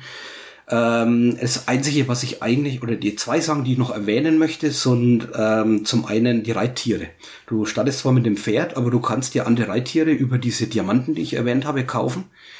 Und äh, das sind coole Sachen dabei. Du kannst auf einem Bären reiten, auf einem großen Lizard, der dann über eine Sondertaste auch äh, Feuer speien kann. Also kannst die Greedlinge auch selber mal angreifen. Oder was ich am liebsten eigentlich benutzt habe, meiste Zeit, war zumindest am Anfang ein großer Hirsch. Der ist im Wald besonders schnell. äh, kann und hat unglaublich viel Ausdauer, das heißt, du kommst sehr, sehr weit. Ähm, aber der Greif, der Hypogreif ist es eigentlich, der ist am Schluss dann wirklich das Viech, das du nehmen musst. Ja, der sieht Weil auch der gut aus. eigentlich- Der, der kommt Ja. auch in dem Video vor. Der, der ist echt stark, Mhm. ja.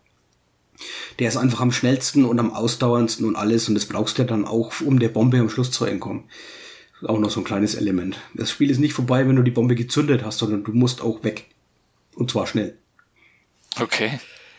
Ja, da gibt's noch einen Koop-Modus. Äh, Kingdom Two Crowns hat seinen Namen nicht umsonst. Two Crowns. Äh, du kannst äh, im Splitscreen arbeiten und da ist es natürlich dann perfekt, weil du kannst den einen nach links, den anderen nach rechts schicken und hast beide Fronten gleichzeitig äh, perfekt im Blick. Kannst auch schneller agieren und so weiter. Da wird allerdings nur die Grafik verkleinert und es ist dann ein bisschen mh, nicht mehr ganz so charmant, würde ich mal sagen, von der Grafik her, wenn die Pixel dann kleiner wären. Ähm, ich habe selber jetzt nicht im Koop-Modus gespielt, ich habe es nur mal, ich habe ein paar Videos gesehen, habe es einmal angetestet. Es gibt auch Spieler, die, die es mit zwei Controllern dann alleine spielen. Aber äh, gerade so für, für äh, Pärchen oder so ist das eigentlich perfekt. Kann man sich durchaus mal drauf einlassen. Ähm, ach ja, und, und noch was anderes, das ähm, mich sehr motiviert hat, dann immer mal wieder noch weiter zu spielen, ist, du kannst das Grafikset ähm, anders äh, umschalten, also nicht im Spiel umschalten, aber du kannst es äh, kannst dann quasi am Anfang aussuchen, ob du im Shogun-Modus spielen möchtest. Dann Okay. hat alles ein japanisches Setting. Du spielst einen Samurai oder eine äh, Geisha-ähnliche Kaiserin oder so ist es, glaube ich, eher. Und äh, die Leute sind alle ein bisschen anders. Vom Grafikset her ist alles ein bisschen cooler irgendwie. Das sind nicht Bäume, sondern große Bambuswälder, die du abholzen musst. Und äh, die Samurais verhalten sich ein bisschen anders als die Ritter, die du dann im normalen später hast. Also da macht's echt Spaß, dann einfach in dem anderen Grafikset noch ein bisschen weiter zu spielen. Das Ganze gibt's jetzt auch relativ neu als Deadlands. Da haben sie ein anderes Computerspiel quasi hergenommen als Inspiration. Bloodstained Ritual of the Night. Sagt mir jetzt nichts, ist irgend so Jump'n'Run. Auf jeden Fall ist es dann auch nochmal ein neues Grafikset. Das ist alles ein bisschen düsterer, wird so untot quasi. Ne? Du reitest am Anfang auf einem untoten Pferd. Es gibt ein paar neue Reittiere. Und es gibt ähm, jetzt, äh, du kannst den, den Herrscher quasi wechseln, also deine eigene Figur und hast dann Spezialangriffe. Äh, gibt's vier verschiedene Leute. Und das macht's dann auch nochmal interessant. Da, da will man dann eigentlich, wenn man das Original durchgespielt hat und das schon gut durchgespielt hat, dann können wir doch eigentlich Deadlands nochmal durchspielen.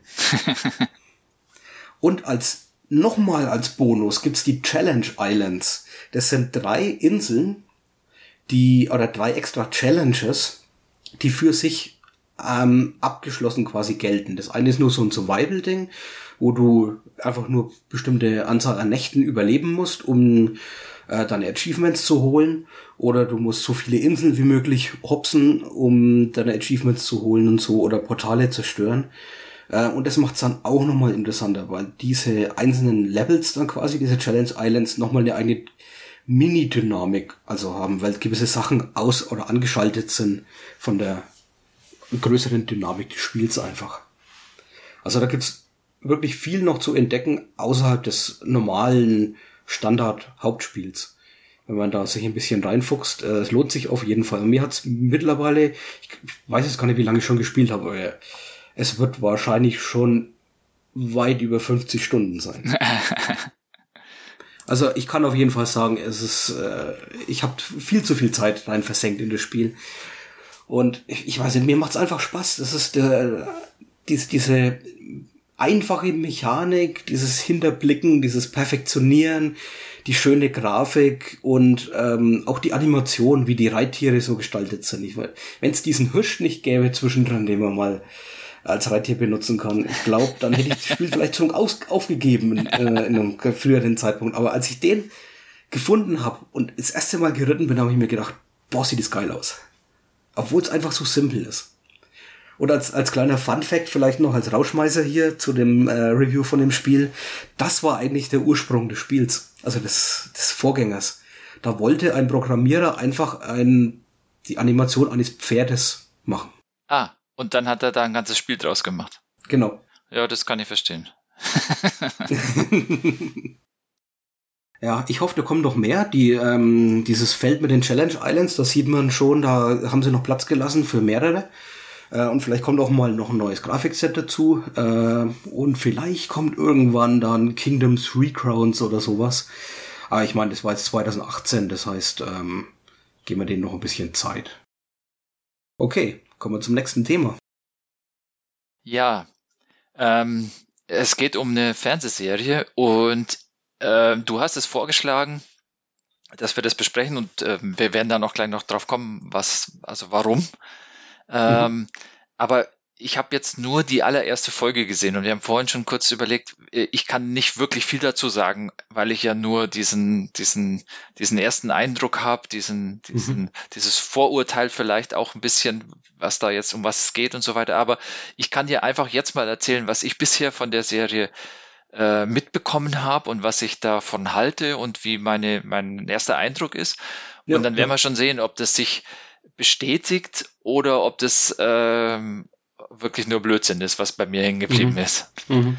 Okay, also erstmal, ich habe ähm, mitbekommen, dass das von, also eine Zeichentrickserie ist, eine neue Zeichentrickserie von äh, Justin Roiland und äh, Roiland ist der Macher eben auch von Rick and Morty, wo ich ja ähm, also wirklicher Fan davon bin. Das äh, läuft gerade der zweite Teil von der vierten Staffel und ich genieße das wieder. Ähm, und es geht darum, dass eine außerirdische Familie ähm, irgendwie von ihrem Heimatplanet flüchten muss, weil der Komet einschlägt, explodiert, irgendwie kaputt geht. Äh, die suchen Zuflucht auf der Erde und für die sind die ganzen Erdlinge äh, äußerst primitiv. Ähm, die wollen eigentlich da auch wieder weg. Ähm, zumindest versuchen sie gerade am Anfang eben ihr Raumschiff wieder zu reparieren, um wieder wegfliegen zu können. Und ähm, sind ähm, jetzt nicht gerade versteckt da auf der Erde, sondern interagieren auch mit den Menschen, die für die ist das sind das halt Außerirdische. Weiß auch nicht genau, warum das kein Problem macht. ist halt ähm, so. ja, ist halt so. Äh, witzige Szenen, ähm, auch ein bisschen ekelig. Äh, der Zeichenstil ist bisschen ähnlich wie Rick and Morty, aber mhm. es hat mich auch an noch was anderes erinnert. Ähm, und was ganz krass war, äh, ist die Stimme von, wie heißt der, Corvo, der, der, der, der Chef Außerirdische, der Vorstand der, der von der Familie, der blaue, keine Ahnung. Der wird nämlich auch von äh, Justin Roiland gesprochen, was jetzt ja auch der Hauptcharakter von Rick and Morty, also halt äh, ähm, bei, also Rick eben spricht und das, mhm. er spricht das auch mit der gleichen Stimme. Es ist jetzt nicht so, dass es halt zufällig der gleiche Sprecher ist, der halt ähm, viele verschiedene Rollen spricht, sondern es ist wirklich genau die gleiche Stimme. Ähm, ja, Ein weniger Grüße. Ja, aber es ist trotzdem die gleiche Stimme. Das heißt, im ja, ersten Moment denkst, denke ich da ständig, dass es eben eigentlich äh, Rick ist. Und mhm. es, es, es gibt auch Überschneidungen, dass er halt auch, äh, jetzt sagen wir mal, irgendwie technisch sehr weit fortgeschritten begabt ist, also eher so wie der Wissenschaftler-Typ jetzt bei, bei Rick and Morty halt, der verrückte Professor-Typ, äh, dann auch, dass es eben äh, Zeichentrick ist sowieso, ähm, das, dann das ist so ein bisschen Science Fiction auch und Fantasy und die Überschneidung auch, dass es zum Teil in, so ins Eklige geht. Ähm, und, und viele Sachen, die halt total absurd sind, aber als normal hingenommen werden, da sind für mich so viele Überschneidungen zwischen, also jetzt für, in dieser ersten Folge, wo ich halt das noch nicht so richtig auseinanderhalten kann, mhm. mit, mit, mit Rick und Morty, wo ich sagen kann, naja, warum macht ihr denn nicht eigentlich einfach noch mehr äh, Rick and Morty draus und nicht jetzt hier dieses Solar Opposites? Ich weiß gar nicht, ob wir den Titel schon gesagt haben. Ähm, no, ich glaube nicht. okay, Solar Opposites. Sorry. These genius aliens are smarter than any man. Who knows what game of chess they're playing with us? Oh, don't throw that out. I can sell it. It has an unstable gray hole inside. You're an unstable gray hole. nice. It feels like I'm the only Slorpian who wants to escape this planet. What up? We're aliens. Make room at the table. You know, Terry, everyone in the neighborhood hates us. You boys want some peanut butter cookie? Oh, she's threatening us. I'm freaking out. Hey, you guys. Cool headphones. What are you listening to? This table's for podders only. I could turn into a pod. No making pod people or any of that outer limits bullshit. Why are you dissecting your classmates? She was mean to us at school. I'm gonna beat you up really bad. Whose ass was I gonna kick again? Just keep doing that until she's cool. Wow, it really is making her dumber. I can't believe humans drink this stuff. We can make people like us. Courtesy of Corvo. Oh my god, I can feel my legs! These are kinda hard to control. You're welcome. We may be trapped on this world, on the brink of mass extinction, plagued by a species that destroys the environment, but at least we have each other. Oh, that's sick! What I missed? I thought you weren't shrinking kids down anymore. These are adults. They love it. Good night, Mr. Janitor. Dance and you're doing this. How they do where you from? Hey! Sticking out your tongue, girl, but you know you're too young. What are we gonna do? I can't go to prison. I don't have a butthole. How will I smuggle in treats? You know what I do when I'm out of ideas? Cocaine. And then I get like a million ideas at once. That's how they do it where we from. We're unlikable, aren't we? We'll have to build new best friends. I'm Fun Bucket. Fun Bucket, I'm Corvo, and this is Terry, and we are your new best friends. You guys aren't gonna try to f me, are you? No, no, no, no, no, no, no, no, no, no, no, no, no. Ja, also der, der Humor fühlt sich auch so ähnlich an.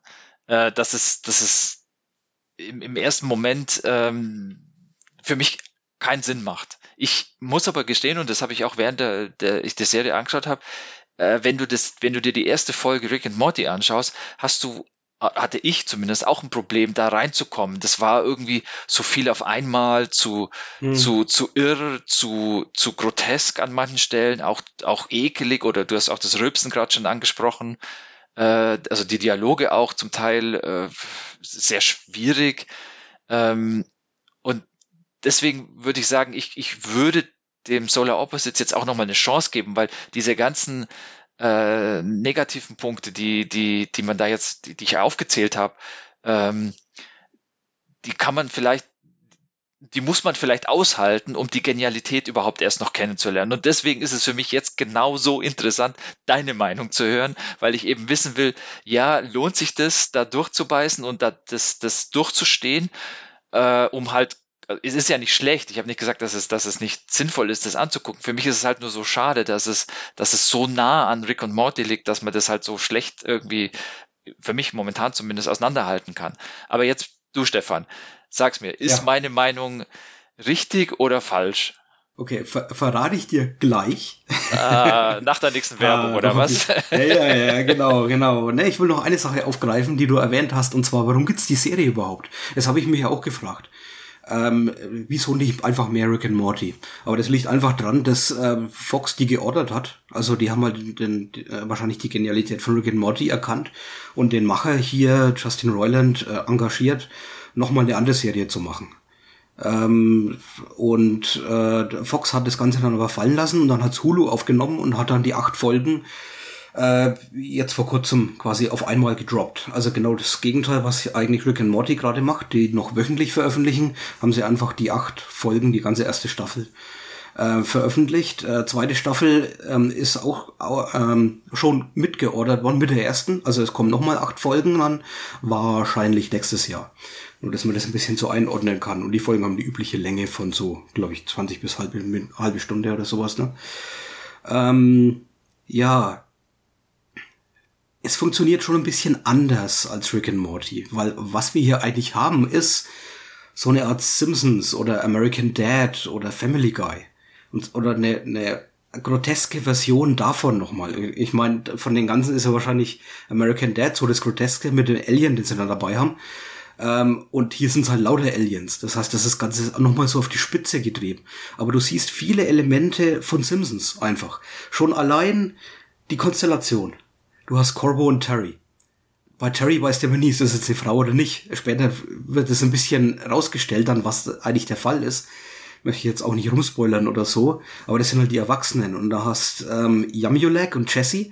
Das ist quasi Bart und Lisa. Also so ganz grob einfach gesagt. Und dann hast noch den Pupa. Und das ist einfach so ein kleines ähm, Haustier, kann man sagen. Aber das ist quasi Maggie Simpson. Ne? Also das Baby. Sagt ja auch nie was und äh, rollt nur in der Gegend rum. Und äh, dann gibt's sogar, zum Beispiel, wenn wir uns mal den Pupa nehmen, da gibt's eine Folge, da ist es so eine Nebenhandlung, dass der Pupa abhaut. Und irgendwo seine eigenen Abenteuer erlebt. Und das gleiche hat Maggie Simpson auch schon mal bei den Simpsons gemacht.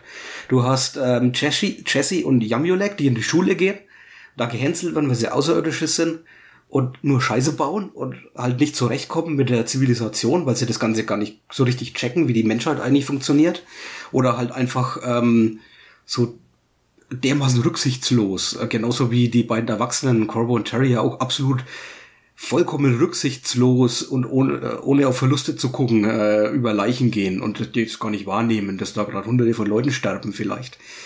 Ähm, ja, das ist so, so irgendwie das Zusammenspiel quasi so, ähm, eine normale Sitcom zu nehmen, wie die Simpsons, und das ins absolut Groteske zu überdrehen.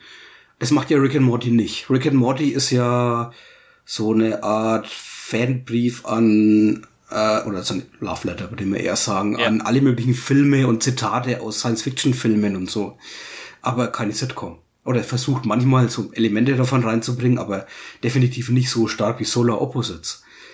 Äh, deswegen äh, sehe ich da schon, ja, du könntest quasi keine so eine, solche Geschichten in Rick and Morty in, in dem, ja, in dem Ausmaße erzählen oder in dem Setting erzählen. Das wäre nicht angebracht. Das heißt, die, die äh, Familiendynamik hat eine größere Rolle als bei, ich meine, bei Rick and Morty ist es auch eine Familie. Ich meine, das ist jetzt eine ja, andere Zusammensetzung, genau, aber trotzdem genau. die Familiendynamik ist eine, ist, spielt eine größere Rolle bei Solar Opposites, wenn ich es richtig verstehe. Vielleicht gar nicht mal so. Es ist, es ist eher so, dass die Stories, die sich daraus entwickeln, ähm, in, in, ihrer, in ihrem Grundwert normale Stories sind, die du bei Rick and Morty nicht hast. Bei Rick and Morty ist, äh, wir stehlen den Laser der einer außerirdischen Zivilisation und äh, äh, gehen auf Sauftour. Äh, bei Solar Opposites ist es so, dass sie zum Beispiel in einer Folge äh, Corbo und Terry einfach, also die beiden Erwachsenen, versuchen, beliebt zu sein.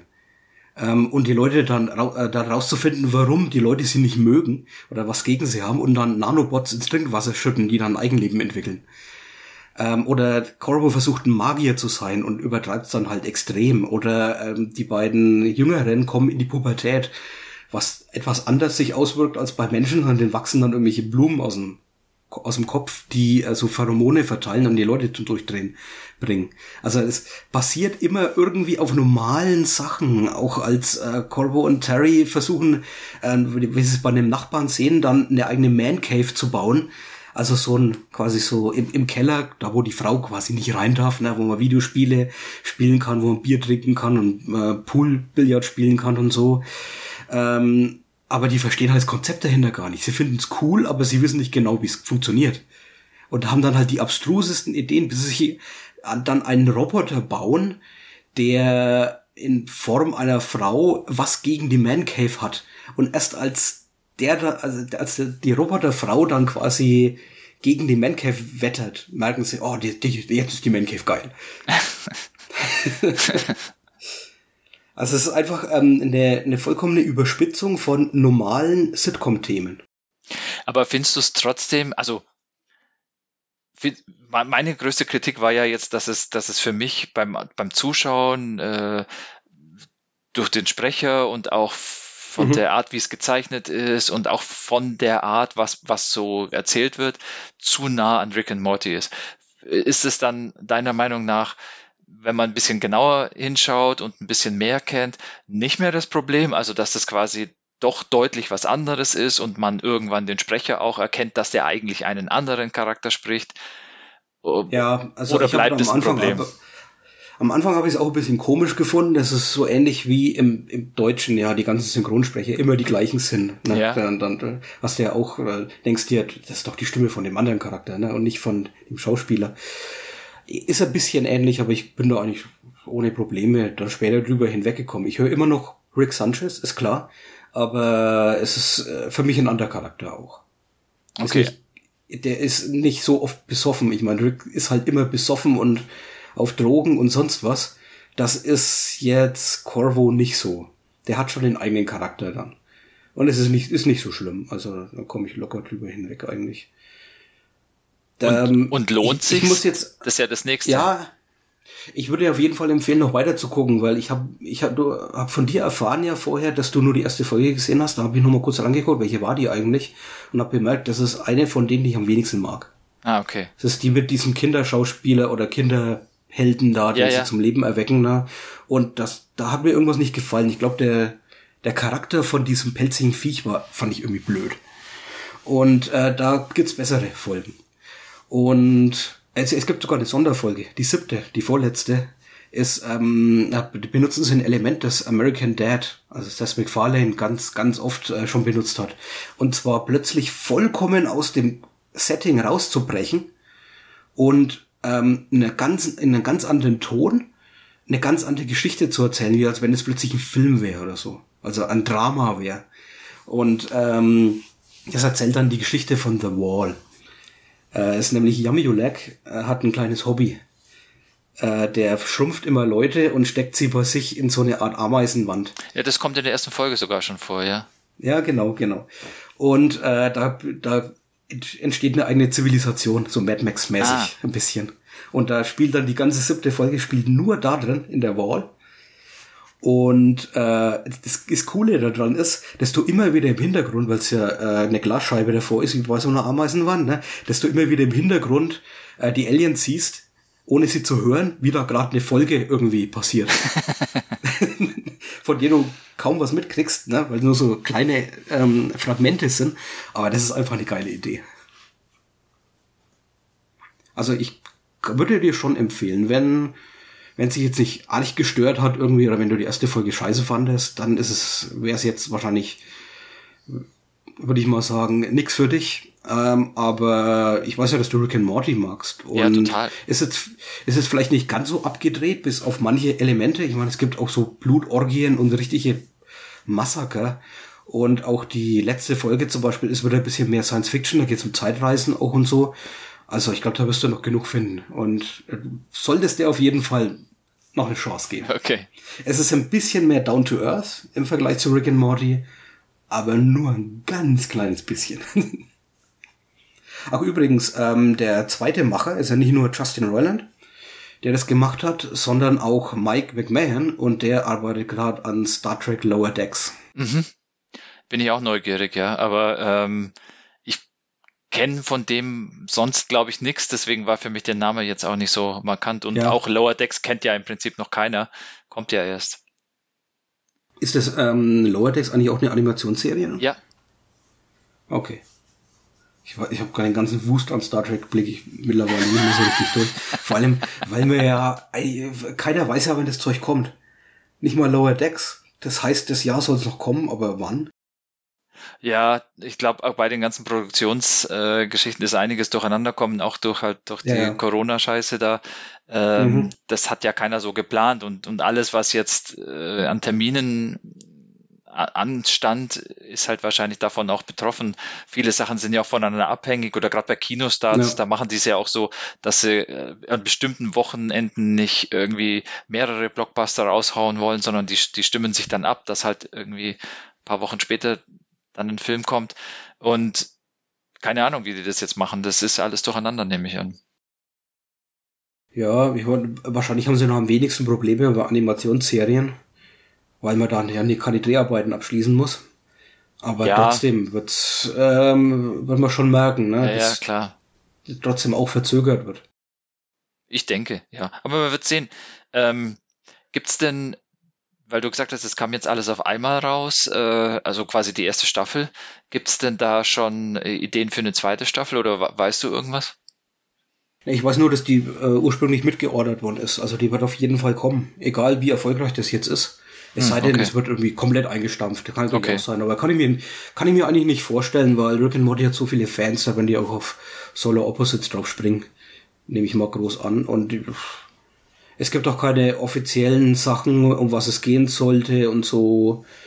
Ähm, es gibt auch viele Elemente, die sie machen können. Es sind immer mal wieder Sachen angesprochen worden, die, die das ist auch typisch Solar Opposites, am Rande erwähnt und du denkst dir, was, erzähl weiter, ich will da mehr drüber wissen. Zum Beispiel, dass der Pupa, ähm, der Mackie Simpson ähnliche kleine, ne, das, das Haustierchen da, das äh, soll auswachsen und dann die ähm, Menschheit auffressen und den Planeten terraformen. Um eine neue Heimatplaneten draus zu machen. Das Ja. war ganz am Anfang mal so nebenbei erwähnt. Ja, ja, das kommt, glaube ich, sogar in der ersten Folge, wo, wo ja, ja, ganz, Mhm. ganz, ganz im Nebensatz, ja. Habe ich Ja, auch ja. gedacht, hä, was, was, Moment, Moment, Moment. Oder die Gobblers. Das kommt ja auch schon in der ersten Folge vor. Ja. Wenn sie diese kleinen Viecher da ausschwitzen. Ja, so, so Panik oder Stress oder, oder, Ja, ja. ja, auf alle Fälle, es ist seltsam. Ja, da ja. haben sie schon, da haben sie sogar was mit, mit schon gemacht. Da, das haben sie weitergeführt in einer Episode. Das ist ein großes, großes Teil davon. Da kommen nicht nur kleine manchmal. Ah, okay.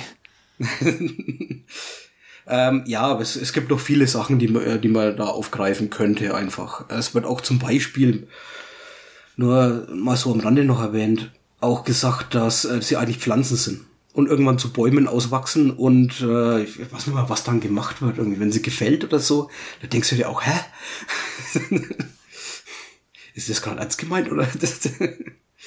Aber ich bin mal gespannt drauf. Ich äh, freue mich auf jeden Fall auf die zweite Staffel. Das ist, ist schon eine coole Serie. Kommt nicht ganz an Rick and Morty ran, aber habe ich gerade Spaß damit. Während äh, bei mir American Dad irgendwie noch so rumliegt und ich mir denke, ah, kannst, du- wann guckst du es mal wieder weiter?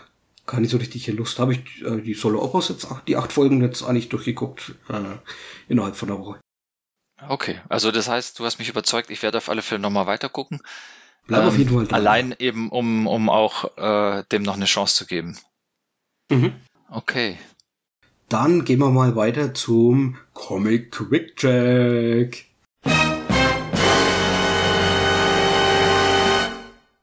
Ja, wir bleiben sehr krude und albern.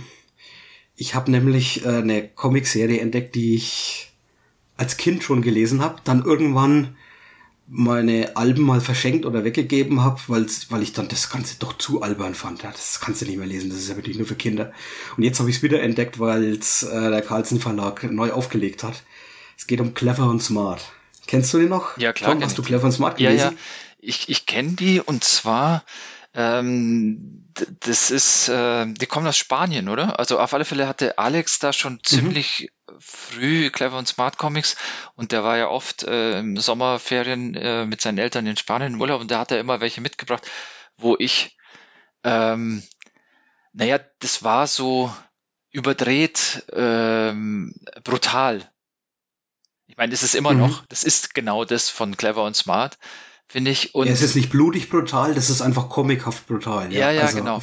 Also überdreht, Beulen comichaft, über brutal. Ja, ja, und genau. alles. Ja, ja. Aber das ist das Einzige, an was ich mich wirklich erinnern kann. Also das heißt, der, der, der, der Chef, äh, der natürlich immer wieder ausflippt, weil die alles falsch machen und Clever und Smart, die sich dann immer gegenseitig äh, ähm, ja, in die Pfanne hauen oder, oder auch halt, ähm, ähm, ja, man- wie du schon gesagt hast, es, es wird ja immer unblutig äh, sich gegenseitig ähm, verprügelt, zermatscht, verhauen, mit, mit allen möglichen Gegenständen zertrümmert und zersägt und sonst irgendwas. Aber das ist das, was mir in Erinnerung blieb, ja. Ja, und das ist, die, die Pedals sind dermaßen überladen äh, mit Nebengags, weil irgendeine Eidechse gerade unten durchs Bild rollt oder so. Ähm, und halt mit der unglaublichen Geschwindigkeit dann auch. Äh, ja, Brutalität hast du schon erwähnt, dass sie sich gegenseitig rumhauen. Ähm, Clever und Smart sind halt zwei Geheimagenten, die für so eine, äh, für die, ich weiß gar nicht mehr, der nennt sich glaube ich TIA, ähm, die Organisation, wo Mr. L das Ganze leitet, der Mann mit dem Schnauzer. Ähm, mehr muss man gar nicht wissen, weil sie haben einfach jedes Mal irgendein anderes bescheuertes Abenteuer. Ob sie jetzt ein Staatsoberhaupt in einem anderen Land irgendwie äh, beseitigen müssen oder einen Magier fangen müssen, der ihnen immer wieder andere magische Tricks äh, vorwirft, oder sie müssen einfach die Erfindungen von Dr. Bacterius alle austesten, die halt immer irgendwie nicht funktionieren und am Schluss kriegt's immer einer irgendwie dann volle Kanne ab, ne? Mhm. Meistens der, der nichts dafür kann. ähm, aber ja, ein bisschen noch zum Hintergrund vielleicht. Äh, Francisco Ibanez äh, ist der Spanier, der das gezeichnet hat. Ähm, seit 1958 gibt's die Figuren schon, aber erst ähm, elf Jahre später, 69, sind die ersten Alben rausgekommen. Das war vorher einfach so ein Strip. So ein Zeitungsstrip oder sowas oder für so ein Magazin, glaube ich. Ähm, ja, und ich, ich habe die als Kinder halt auch immer gelesen und wild durcheinander. Ich meine, mittlerweile gibt's über 200, ähm, die immer noch, Francisco Ibanez, der ist schon 84, ist immer noch im Alleingang zeichnet. Gibt's da noch neue? Äh, ja, gibt's noch Ach was, das der wusste ist ich noch nicht. voll dabei. Ah. Und die sehen auch nicht, nicht schlecht aus. Also nicht so, dass er jetzt eine krackliche Hand hätte mittlerweile oder so, sondern die kann man sich immer noch angucken. Ähm, was jetzt der Carlsen Verlag seit 2018 macht, ist eine Neuauflage herauszubringen, weil du kommst ganz schlecht an die ganzen alten Sachen da ran. Ich weiß gar nicht, wer die schon alles vertrieben hat und ist halt schon sehr alt, abgegriffen und äh, gesucht. Ähm, na, jetzt gibt's für 10 Euro pro Band ähm, im Softcover die ersten zwölf in chronologischer Reihenfolge. Sie haben nur einen Band ausgelassen, der die Olympischen Spiele irgendwie thematisiert. Der ist damals schon ausgelassen worden, ich weiß nicht warum. Also es ist so, äh, zumindest sind sie ah, größtenteils chronologisch eben unterwegs. Es wird nicht irgendwie mal eine Nummer vorgegriffen oder sowas, das machen sie nicht. Ähm, doch, eigentlich schon, aber in Form von Sonderbänden. Mittlerweile sind vier Sonderbände innerhalb dieser Neuauflagen rausgekommen und die vier, und es sind auch schon neu geplant, ähm, sind eher neuere Sachen, also eher in den 200er Zahlen dann. 214 gibt's jetzt mittlerweile, genau.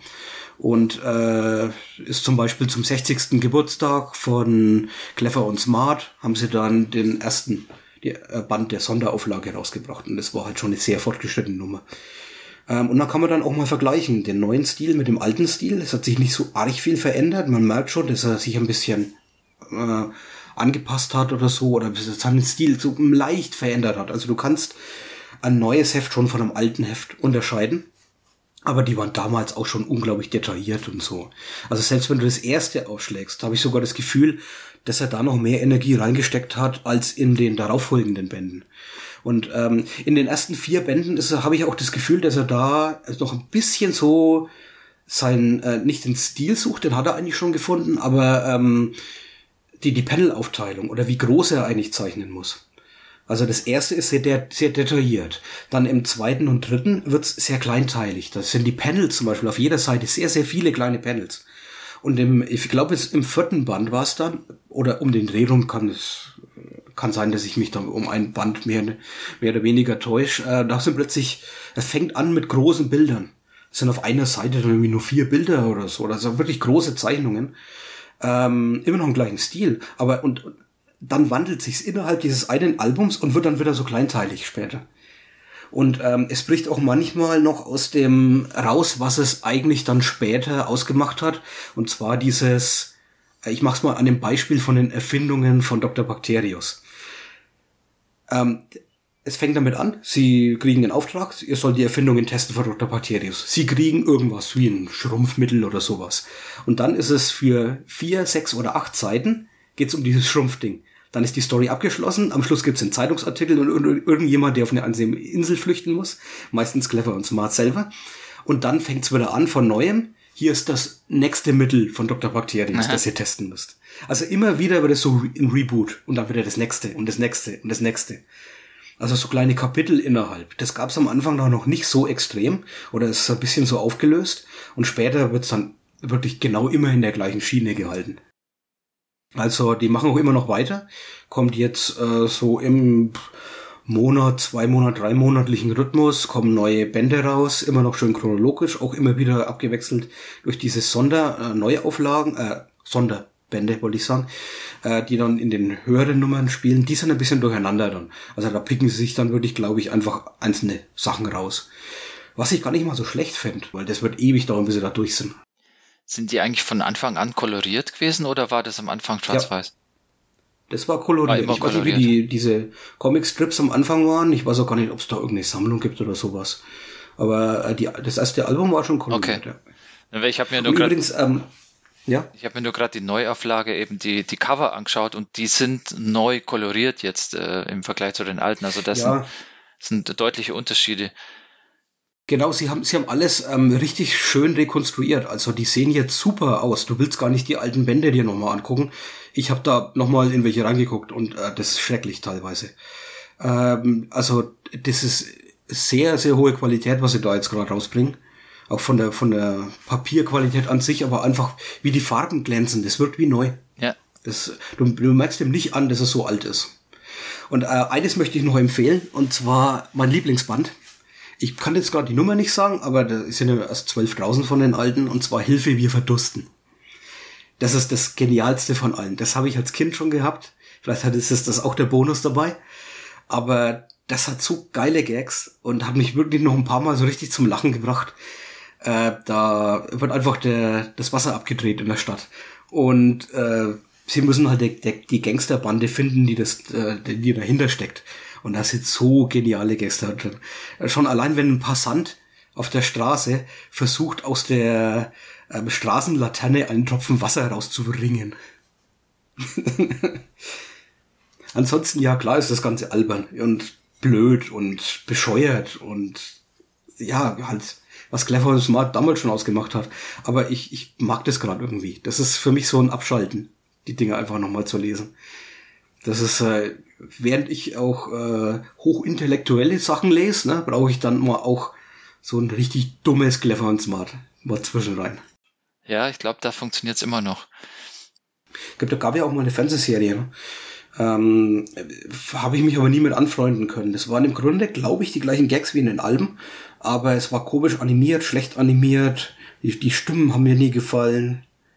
Das war ein typisches Beispiel dafür, dass ähm, du nicht jedes Comic einfach in einen äh, Zeichentrickfilm übersetzen kannst. Da geht manchmal was verloren, vor allem wenn du es, wenn du irgendwie das Timing nicht passt. Und ich glaube, bei Clever und Smart ist immer noch die kleinen Bildchen an sich anzugucken, ist immer noch am besten Art und Weise.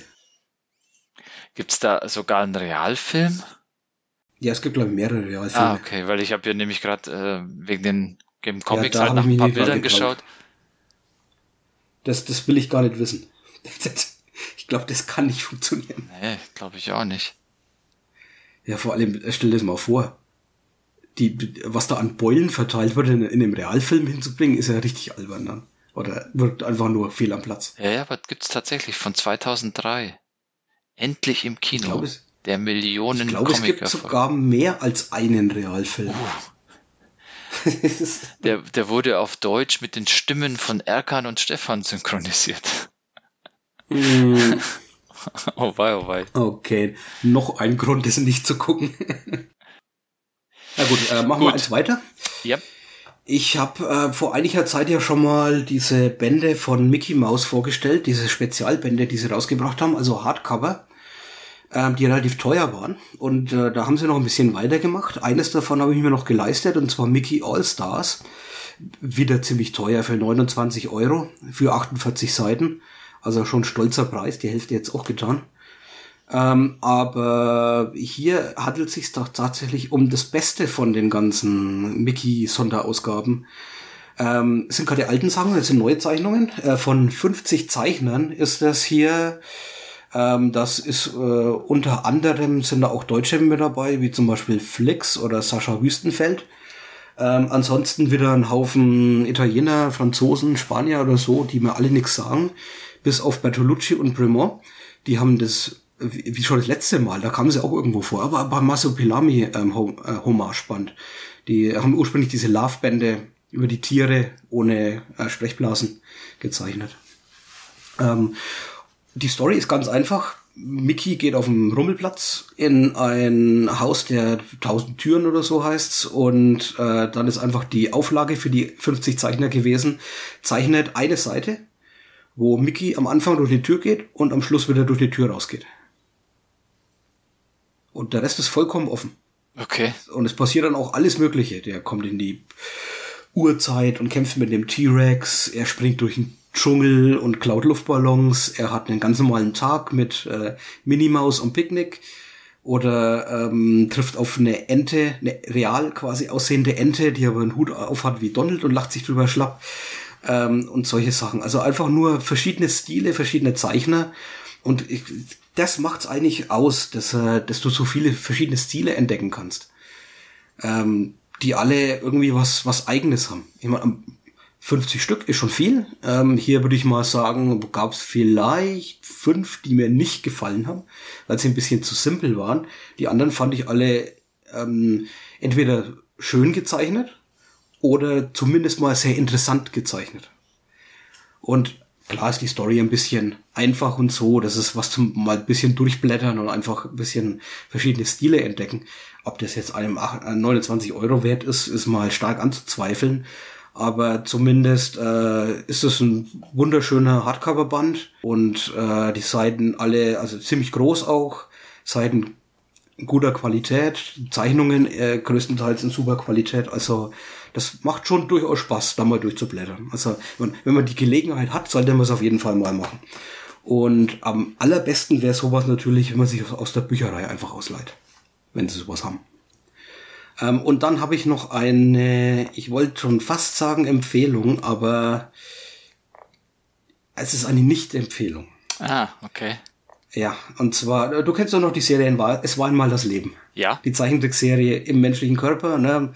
Äh, die Französisch ist es, glaube ich. Wo die Blutkörperchen da durch die Bahnen durchlaufen und den Körper so mhm. entdecken. Wie fandst du die?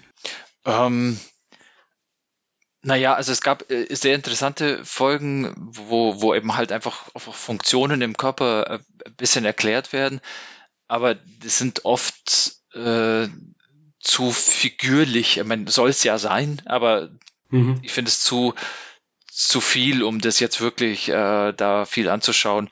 Einfach, ja, vielleicht zu kindisch, eigentlich würde ich sagen. Mhm. Ja, ich, ich habe auch äh, also gute Kindheitserinnerungen daran. Ich habe das gern geguckt, weil ich halt wahnsinnig interessant fand, so als erste Berührung mit sowas wie Biologie und Anatomie und sowas. Ähm, und finde die auch jetzt noch cool, habe aber seit langem keine ganze Folge mehr geguckt. Ähm, ich habe mal so Ausschnitte gesehen, ähm, Gerade so die Folge mit dem Skelett, weil das äh, ja mein berufliches Thema auch ein bisschen ist. da hast du ein bisschen und, nachrecherchiert, oder? ja, ja. Und ja, ich habe aber nur so Ausschnitte aus YouTube einfach geguckt, ne? Also ja, ja, ich weiß schon. So Sachen. Sowas nennt ihr dann Recherche auf Arbeit, oder? Ja, ja. ähm, und dann habe ich durch Zufall entdeckt, dass ähm, von Sp äh, Splitter, der Verlag Splitter, der Deutsche, der hat einen Unterverlag, der nennt sich Thunfisch und die haben vier Bände rausgebracht von Es war einmal das Leben. Und da war das eine Band mit dem Skelett dabei und haben mir gedacht, oh, das, das bestellst du mal mit, ist bestimmt, ist bestimmt ganz cool. Äh, für 10 Euro, 48 Seiten. Äh, siehst du, hier 19 Euro billiger als das Mickey Mouse Ding, aber für die gleiche Anzahl an Seiten. Ja, aber trotzdem hat es mir nicht so viel Spaß gemacht, einfach aus dem Grund, weil es ist eine 1 zu 1 Kopie von der Folge. Das heißt, es ist zwar nachgezeichnet nach den Originalzeichnungen, aber es ist halt die, die gleiche Story. Und da kannst du auch die Folge gucken. Also von daher ist es etwas seltsam. Da, da brauchst du nicht das Comic hier dafür. Und dann ist es mir beim Durchlesen halt auch wirklich aufgefallen, wie viele grobe Fehler da drin sind. Also, ja, wenn die Osteoblasten gegen die Chondrozyten kämpfen und so, das sagt jetzt keinem wirklich was, aber das ist rein biologisch gesagt einfach vollkommener Blödsinn. Und falsch erklärt. Ja. Also da sind wirklich einfach Fakten komplett falsch drin. Und ich habe jetzt echt die große Bedenken, dass es sich durch die ganze Serie vielleicht so ziehen könnte, dass da Sachen nicht vernünftig erklärt sind, falsch rüberkommen oder einfach von den Animateuren einfach auch nicht verstanden worden sind und dann nicht korrigiert worden sind. Und dass da noch mehr so grobe Schnitzer drin sind. Und das kann ich halt eigentlich nicht akzeptieren. Das ist schon richtig doof. Das ist halt generell so ein Risiko bei sowas. Das heißt, äh, du darfst es vereinfachen, damit es halt auch mhm. leicht verständlich äh, wird oder, ähm, oder ja, überhaupt erklärbar ist auf so, auf so einem Niveau. Ähm, aber man darf es natürlich nicht verfälschen. Das heißt also erstmal, ähm, man, man darf es durch die Vereinfachung nicht äh, falsch machen, also dass es das zu sehr simplifiziert wird und dadurch überhaupt gar keinen Sinn mehr ergibt. Aber was das Schlimmere ist, ist natürlich, wie du sagst, man darf jetzt eigentlich nicht das, was man dann zeigt, nicht, nicht einfach falsch äh, zeigen. Also wenn jetzt halt ein Zusammenhang gezeigt wird, der so gar nicht existiert zum Beispiel oder genau andersrum mhm. existiert oder ja. Man kriegt ein falsches Bild einfach davon. Das, das, das ist gefährlich, aber ich denke, das ist bei so einer Ja. Art von, von ja, Comic jetzt in dem Fall oder Zeichentrickserie äh, ursprünglich, ist generell ein Problem, oder? Also wenn du jetzt versuchst, Mhm. komplexe Zusammenhänge, die äh, ich meine, Naja, also manche studieren das, habe ich, gehört, äh, und ähm, stecken da halt wahnsinnig viel Zeit rein, um das zu verstehen. Und das dann Mhm. in, in ein paar Minuten in einer Episode in so einer Kinderzeichentrickserie zu erklären, ist klar, dass das nicht geht. Also generell nicht geht. Ja, ja. Aber du kannst halt eine, einen Einblick geben und der darf halt nicht falsch sein. Also nicht falsch im Sinne von ähm, nicht entsprechend der Tatsachen. Du, wie gesagt, es muss vereinfachen, das ist überhaupt das Ziel davon, aber es darf halt keine falschen Tatsachen irgendwie schaffen. Ja, äh, äh, wer schon äh, länger Nerdwana hört, der weiß vielleicht, dass ich solche Comics auch gern sammle. Äh, Human Body Theater habe ich Ja, ja. schon mal äh, vorgestellt. Äh, Cartoon Guide to Biology ist super. Ich habe noch mehr davon und die machen das alles einfach wesentlich besser. Es ist äh, anspruchsvoller natürlich, aber ähm, ich kann dir hiermit es einmal das Leben. Ich glaube, das hat mir fast die Fernsehserie ein bisschen vermiest jetzt. Ähm, aber ja, das, das liegt jetzt nicht an dem Comic, weil wie gesagt, das ist eine 1 zu 1 einfach Umsetzung davon. Äh, was, was mir auch richtig doof auffällt, auch schon an den anderen Sachen, diese anderen Comics, die ich gerade erwähnt habe, dass es da immer meistens eine Rahmenhandlung gibt ähm, und die nicht nötig wäre. Weil sie irgendwie aufgepfropft wirkt und da geht es um einen Teenager, der irgendwas entdeckt und so und dann geht's eigentlich auf die Fakten so richtig. Ähm, die, das ist hier extrem. Weil es war einmal das Leben. Es ist gefühlt, macht mehr als 50 Prozent des Ganzen, macht hier äh, Skifahren aus. Und äh, irgendwelche, irgendwelche Pranks, die da gemacht werden, damit sich jemand ein Bein bricht. Und, und im Schulunterricht stören die Raufbolde. Also, äh, das ist halt so dermaßen unnötig und so dermaßen langweilig. Deswegen, das ist auch noch ein Mitgrund dazu, dass ich äh, die Comics auf keinen Fall empfehlen kann. Ich habe jetzt nur das eine gelesen von den vier Bänden. Äh, angeblich sollen es nur vier sein. Ähm, Herz, Gehirn, Skelett und Muskeln, aber da, da brauche ich nicht mehr von. Und ich glaube, mit der Fernsehserie, da werde ich, die werde ich auch erstmal noch liegen lassen, um sie vielleicht noch ein bisschen gut als Kindheitserinnerung Erinnerung äh, im Kopf zu behalten und nicht eventuell grob enttäuscht zu werden davon. Naja, gut, na, kann man auch mal ins Klo greifen mit dem Comic. Passiert mir nicht so oft, aber ab und zu ist dann doch mal eine Kröte dabei. Meinst du, das hat dich jetzt vielleicht besonders gestört, weil du die Zusammenhänge doch deutlich besser verstehst oder auch, auch so, dass das Comic jetzt, wie du am Anfang ja gesagt hast, dass es eigentlich nur Ja. die, die, die, die, diese Episode aus der Serie nochmal darstellt. Das ist, ja, Oder dass das ist es- das Zusammenspiel von all den Elementen, die, das mich stört. Also es, es, ist, es sind so viele Sachen einfach, Okay. Ja, die nicht passen. Ja. Und jedes davon wird's mir allein schon fast vermiesen. Dann ist Von halt scheiße. Ja. Äh, Bis auf ist ein, ist ein schönes Hardcover. Und äh, die Zeichnungen sind gut. Ja. Das macht's aber nicht, nicht, nicht besser eigentlich. Ach ja. Na gut, das war's soweit mit dem Comic Quick Check und wir begeben uns mal wieder in die Fernsehlandschaft. Und zwar die amerikanische und die australische. Lego Masters haben wir hier schon einmal, zweimal, dreimal vorgestellt. Wir haben, wir haben das Original vorgestellt, das UK. Ja. Wir haben mal kurz über das Deutsche geredet, wie scheiße das war. Und wir haben über das Australische geredet, Ja. wie toll das war. Ja. Das heißt, wir reden Und dann jetzt, jetzt- zum vierten Ja. Mal. Ich glaube, ich glaube wirklich zum vierten Mal, ja. Jetzt über die erste Staffel der amerikanischen, äh, des amerikanischen Ablegers und die zweite Staffel des australischen. Du hast ein bisschen jetzt von dem amerikanischen auf jeden Fall gesehen, ne? Ja, ähm, ganz frisch. Ähm, ich habe äh, versucht, mich da noch äh, jetzt für unsere Aufnahme ein bisschen äh, reinzuarbeiten. Ähm, ich habe noch nicht alle Folgen von der ersten Staffel gesehen. Ähm, 19 so. ja, ist, ist aber, glaube ich, auch gar nicht wichtig, dass wir das jetzt hier alles nochmal aufrollen. Äh, wichtig ist Ja, eigentlich nur zu sagen, es ist das gleiche Format. Das heißt, die haben jetzt halt diese Fernsehproduktion im Prinzip in die USA verkauft und machen das dort jetzt halt mit, mit USA-Einwohnern als, als äh, Lego-Bauer und äh, das gleiche halt auch wieder für die Moderation. Und auch Studio haben sie sogar sehr, sehr ähnlich gebaut. Ich kann mich jetzt nur noch an die Mhm. ähm, australische Fassung erinnern, aber das sah, sah, sah eins zu eins identisch aus. Vielleicht hast du es noch besser im Kopf. Ähm, und generell, ähnlich, ja. und generell auch die, auch die Art der Challenges, die die machen. Also was müssen sie bauen? Und äh, dass, Fast das- dass, das dass es eliminiert wird. Das heißt, es fliegt im Prinzip, Ja. nicht jedes Mal, aber im Prinzip jede Episode dann ein, eine Gruppe raus. Äh, jedes Team besteht aus zwei äh, Mitgliedern, das heißt, die bauen immer zu zweit. Und auch die Challenges sind sogar sehr, sehr ähnlich. Also das heißt, eine Brücke zu bauen, die dann möglichst viel Gewicht aushält oder ein Hochhaus in der Stadt zu bauen. Ähm, oder, Mhm. oder es wird ein reales Objekt in der Mitte durchgesägt und man baut dann die zweite Hälfte aus Lego irgendwie oder halt, oder man, man versucht etwas dazu zu bauen aus Lego. Also die ganzen Sachen sind schon wirklich zum Teil komplett identisch oder sehr, sehr ähnlich. Ähm, was das Format an sich ja erstmal nicht schlecht macht. Ähm, wir haben ja schon gesagt, es, es funktioniert sehr, sehr gut und das, was die Leute dann natürlich wirklich bauen, ist natürlich ja was anderes. Also logischerweise Ja, ja. sind es deren eigene Kreationen und deren eigene Fantasie, deren eigene äh, Kreativität eben, was sie mit, mit äh, mit der Aufgabe jetzt machen und wie sie das aus Lego dann umsetzen. Da hast dann immer die Typen, die halt mehr konstruktiv dran gehen, also die halt eher da was was äh, mechanisch komplexes bauen und vielleicht auch mit bewegten Teilen und mit Lego Technik-Elementen.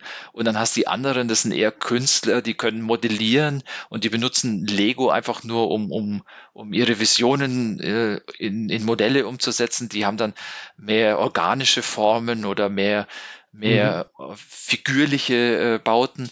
Und ähm, das ist das Interessante natürlich eigentlich an dieser Serie. Also egal, ob es jetzt nochmal eine Staffel in Australien oder jetzt die US-Version ist, vielleicht kannst du dann ja gerade gleich nochmal auf die Unterschiede eingehen, aber das eigentlich ist ja das, was die bauen. Also das heißt, die, die Art und Weise, wie die an die Aufgabe drangehen und wie die das in der Zeit natürlich auch ähm, machen, wie, wie sie es schaffen, da sowas zu bauen und ich, ich staune da jedes Mal. Also ehrlich gesagt echt, selbst, Ja, ja. selbst die Teams, die rausfliegen, da, da äh, hänge ich noch mit der Kinnlade auf den Kniekehlen, dran, weil das eigentlich wirklich toll ist, was die bauen. Jedes Mal. Mhm. Mit so viel Fantasie, so, so äh, auch farblich so toll abgestimmt auch und halt auch die, die Ideen, was sie da reinbringen. Super. Wirklich super. Ähm, ja, finde ich auch total toll. Ähm, es gibt aber ein paar Sachen, die mir nicht so ganz gefallen Ja, in der. US-Fassung. Ja. Ähm, ja, gar nicht mal so viel, muss ich sagen. Ehrlich gesagt, äh, das, was sich am meisten stört, ist, dass es halt ähm, sehr repetitiv ist von den Aufgaben zu dem, was in der australischen ähm, ersten Staffel war. Das ist quasi fast eins zu eins die Challenges übernommen. Und da war, war ich ein bisschen enttäuscht davon. Da habe ich mir gedacht, hm, jetzt kommt das gleiche ja nochmal. Dann klar haben sie was Neues gebaut und so, aber es war trotzdem dann irgendwie nicht ganz so spannend, als wenn sie was Neues machen würden. Und das haben wir, da haben wir uns darüber schon mal unterhalten Ja. damals. Da wir uns gedacht haben, jetzt, wenn die ganzen anderen Länder alle anfangen, dass es irgendwann dann vielleicht mal langweilig wird. Klar, das war's fast wenn du das das erste Mal siehst und dann quasi die neue Folge und du weißt nicht, was sie jetzt bauen müssen, dann ist für dich selber natürlich auch Spannung und das, das bauen die ja voll auf, wo, dass sie halt so Andeutungen machen und dann äh, äh, erzählen sie denen irgendwas und dann ist es, haha, aber jetzt kommt was anderes oder zwischendrin dann nochmal ein Twist, da lassen sie zehn Stunden irgendwas bauen und dann muss aber noch was anderes dazu gemacht werden. Diese Spannung ist natürlich in gewisser Weise weg, aber das macht es jetzt nicht alleine aus. Also das ist nicht das, was Nee, die, nee. die Sendung sehenswert macht. Das, das, das Lego und das Bauen ist ja das Interessante. Und da würde ich eher sogar sagen, dass die in dem, in dem US-Format meiner Meinung nach noch ein, noch ein Ticken mehr ähm, Gewicht auf, auf das Drama legen. Also halt, dass die Leute irgendwie, dass sie Mhm. jetzt irgendwie Streit haben, weil der, der eine baut jetzt nicht so, wie der andere sagt, oder dass die Teams untereinander gewisse Reali Rivalität aufbauen, oder dass sie, Mhm. dass sie vielleicht, ähm, äh, dass, dass irgendwas Okay, die- die- zwischendurch mal die- kaputt geht und dann ist, oh, spannend, was passiert jetzt? Äh, Ja, das, ich glaube, dass da so wenig Konfliktpotenzial innerhalb von den Leuten ist, die da, dass die Sachen bauen, dass sich das Team, das Kamerateam und so auf alle stürzt, was da sein könnte und auch nur ein bisschen irgendwie als Rivalität ausgelegt Ja. werden könnte. Also Rivalität zwischen den Gruppen habe ich jetzt gar nicht gesehen. Da streiten mal Nein, welche nee. innerhalb von der Gruppe. So ne? ein bisschen Trash Und- Talk aber oder halt dann- äh, irgendwie Ja, dann- so ein bisschen. Das ist eher witzig. Ja, ja, natürlich. Nein, äh, die, die, Und, und dann am Schluss umarmen sich ja wieder Ja, alle ja. und haben sich lieb, ne? Also das ist ja nicht so wie jetzt bei äh, diesen, diesen Model-Shows von Heidi Klum, wo sich alle hassen und äh, sich den Tod wünschen oder so. keine Ahnung. Äh, es, aber es das- geht mir nur darum, dass aber, äh, halt. Dass, du, du hast schon recht. die ja, legen das- zu viel Schwerpunkt da drauf.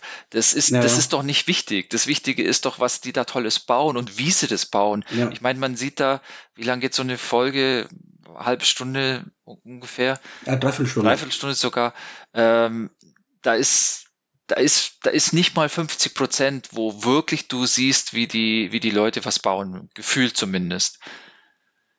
Oh, doch würde ich schon sagen, dass es, dass es mehr als 50 Prozent ausmacht. Aber äh, du hast halt, sagen wir mal, das bleibt halt mehr in Erinnerung. Da merkst du schon, das wirkt auf Ja. einen und wie es wirken soll, ne? Solche dramatischen Elemente. finde, die bauen so Aber tolle die haben mich Sachen. auch immer gestört. Ja, ja. die bauen so tolle Sachen und du willst halt eigentlich auch eher mal sehen, ja, wie haben sie denn das jetzt gemacht oder oder und und, und das ist ja das, was ich vermisse, weil du du schaust ja eigentlich zu diese Sendung lang, wie diese Teams jetzt das bauen, was sie da dann am Schluss vorstellen. Aber trotzdem hast du am Schluss das Gefühl, dass du eigentlich nicht verstanden hast, wie die das jetzt gebaut haben oder was die da im Detail gemacht haben. Du siehst natürlich dann am Schluss nochmal in Großaufnahmen und von allen Blickrichtungen und da haben sie einen tollen Effekt, das habe ich, glaube ich, bei der australischen Fassung noch nicht gesehen, dass sie zum Teil das auch animiert haben. Das heißt, die erzählen die Stories in, in so einer Art äh, wie diese äh, Lego-Film-Animation, also das heißt Lego animiert, aber eben halt Computer gemacht und das das ist wirklich cool, weil du halt dann ja die Stimmen von den Bauern dazu hörst, wie die erzählen, was, was jetzt die Geschichte ist. Und das läuft dann so ab. Äh, fand ich nicht schön. Fandst du nicht schön? Also es, es war schön umgesetzt, Ja. aber ich fand es nicht schön als Element da drin. Ähm, das habe ich im krassen Gegensatz dann gesehen, als ich die australische geguckt habe und da machen sie das da machen sie das gleiche ohne die Animation. Das ist die, sie legen die Stimmen drüber, aber zeigen einfach das Display, das, das, die, den Bild. Und er erklärt sich von selber, weil du brauchst nicht die Animation dazu. Sie machen es ja schon fast unfair in, in der amerikanischen, indem sie das nur mal bei dem oder bei dem Set da machen. Ja, ich hab aber nicht grundsätzlich bei jedem. Ich habe, glaube ich, schon, also sie machen es hauptsächlich bei denen, die dann am Schluss äh, gewinnen. Also das heißt, Ja, die dann okay. von den äh, Juroren da auch als das Beste jeweils äh, gewertet wurde. Ähm, Mhm. Ich, ich fand ja nur den, den Effekt ganz nett, weil man da wenigstens noch mal was von Lego sieht, anstatt äh, nur die, die Leute zu sehen.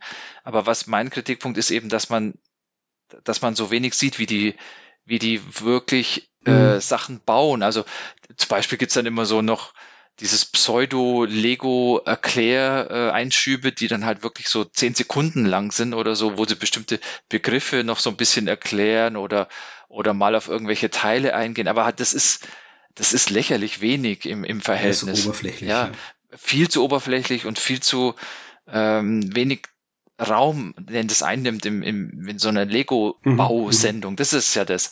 Du guckst ja eigentlich, also mir geht's darum, das Lego zu sehen, aber es fühlt sich so an, als ob das halt so eine Challenge ist, wo jetzt zufälligerweise halt in Lego gebaut wird, aber eigentlich ist es eine Challenge und die Leute müssen es schaffen und welches Team wird wohl gewinnen und welches ist das schlechteste und fliegt raus und nächste Woche kommen sie wieder und dann müssen sie wieder eine neue Challenge schaffen und da wird es wieder ein Team geben, was rausfliegt.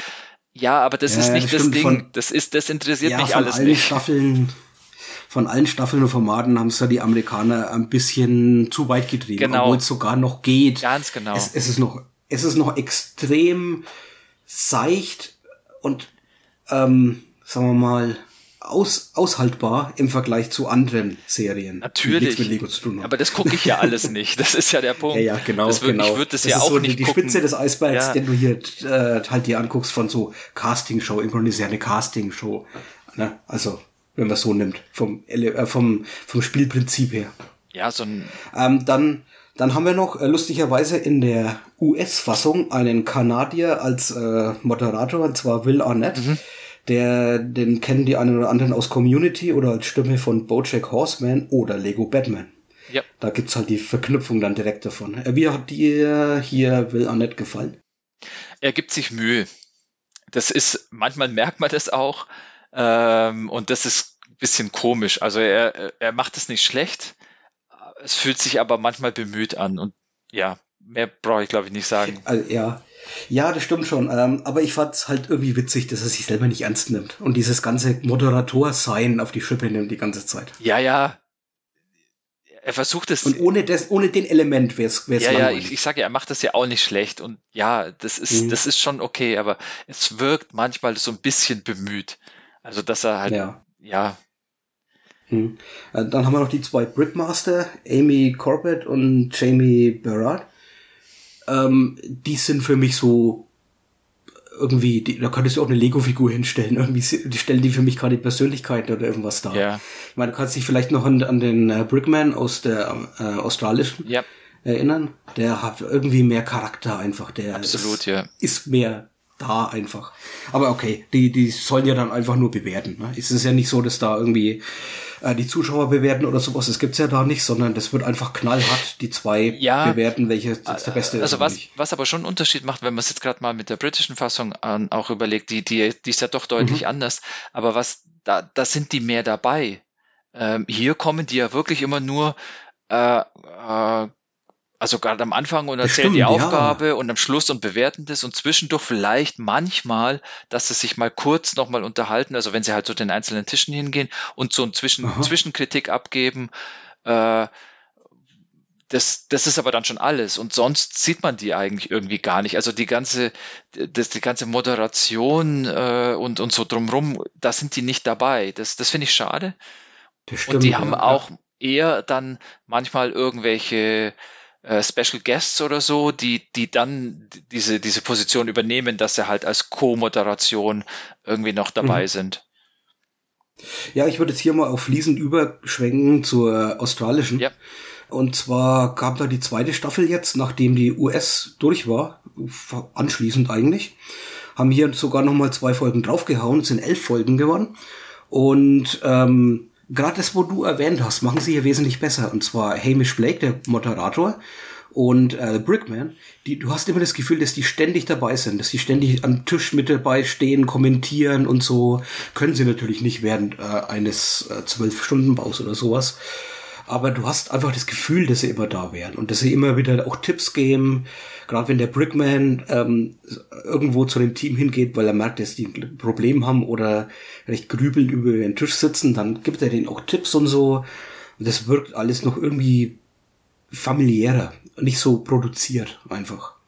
Und äh, da haben sie sich auch zurückgehalten, auch was genauso in der ersten Staffel eigentlich war, was ähm, das Drama angeht und so. Das merkst du halt wirklich dann nur im direkten Vergleich mit der US-Staffel. Ähm, dass es hier die Australier wieder einfach nur besser gemacht haben. Und auch ähm, Hamish Blake, der Moderator, der wirkt für mich natürlicher.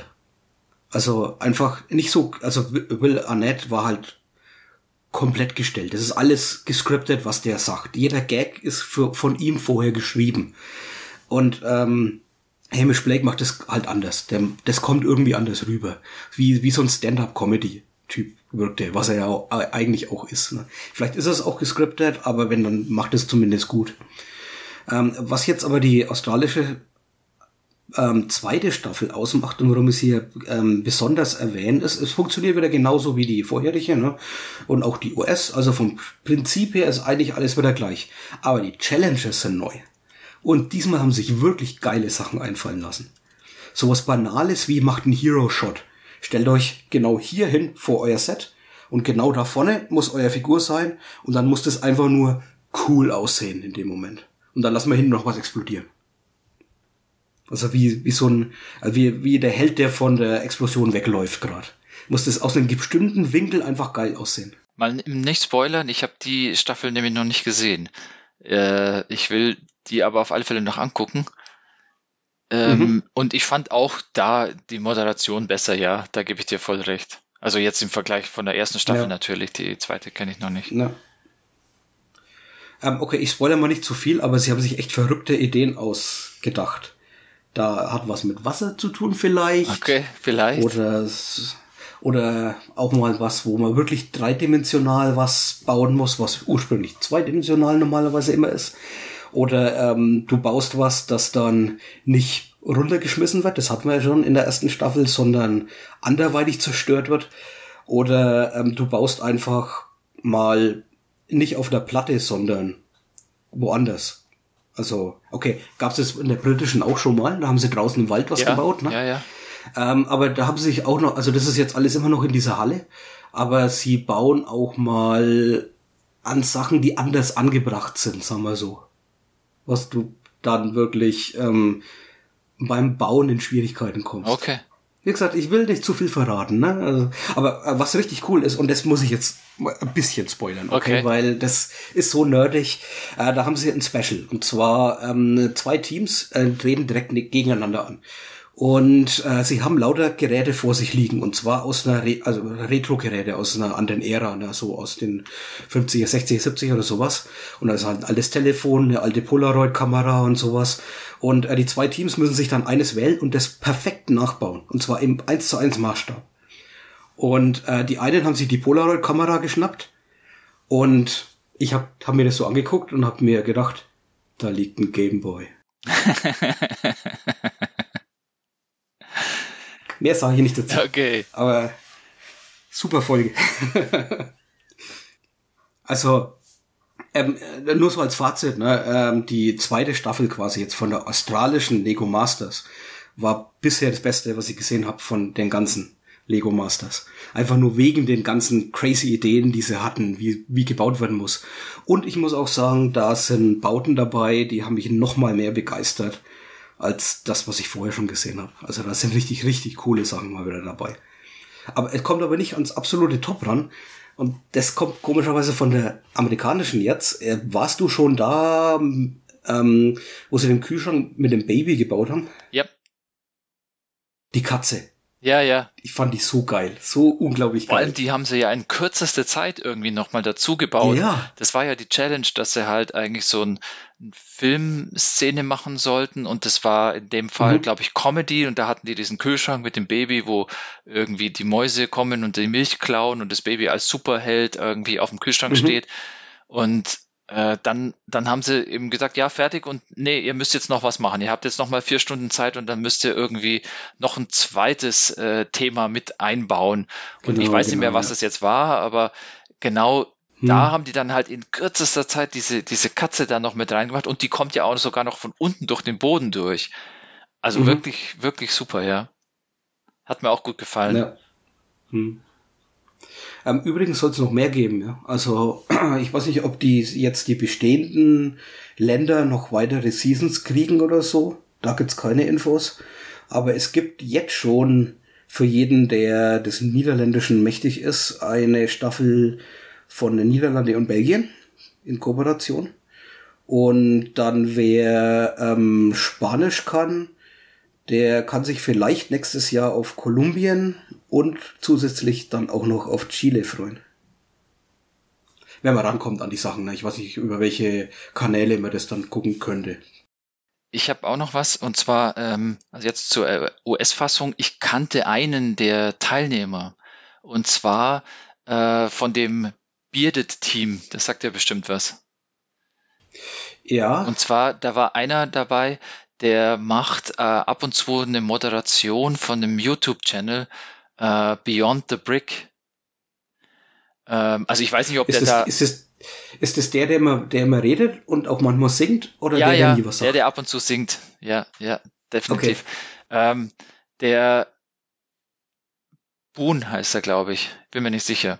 Auf alle Fälle, Mhm. den kannte ich eben schon aus dem äh, Beyond the Brick Channel. Ich weiß nicht genau, was er da alles macht und, und wie häufig der da mitwirkt oder sonst irgendwie.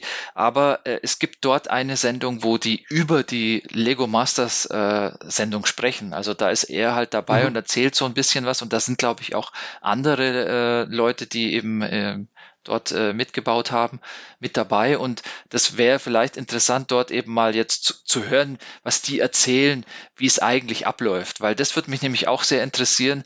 Ähm, Oh ja, mich auch. man- sieht ja immer nur so kurze Ausschnitte. Das heißt, am Anfang kriegen sie die Aufgabe, dann wird, dann fangen sie irgendwie an, dann sieht man ein bisschen was, wie sie schon was gebaut haben, wo sie so interviewt werden, dann sieht man wieder ein bisschen später was. Aber die haben ja oft 10, 15 und noch länger Stunden Zeit, wo sie halt da investieren und bauen. Ich meine, das können sie ja zum Beispiel nicht am Stück machen. Das ist schon mal das Erste.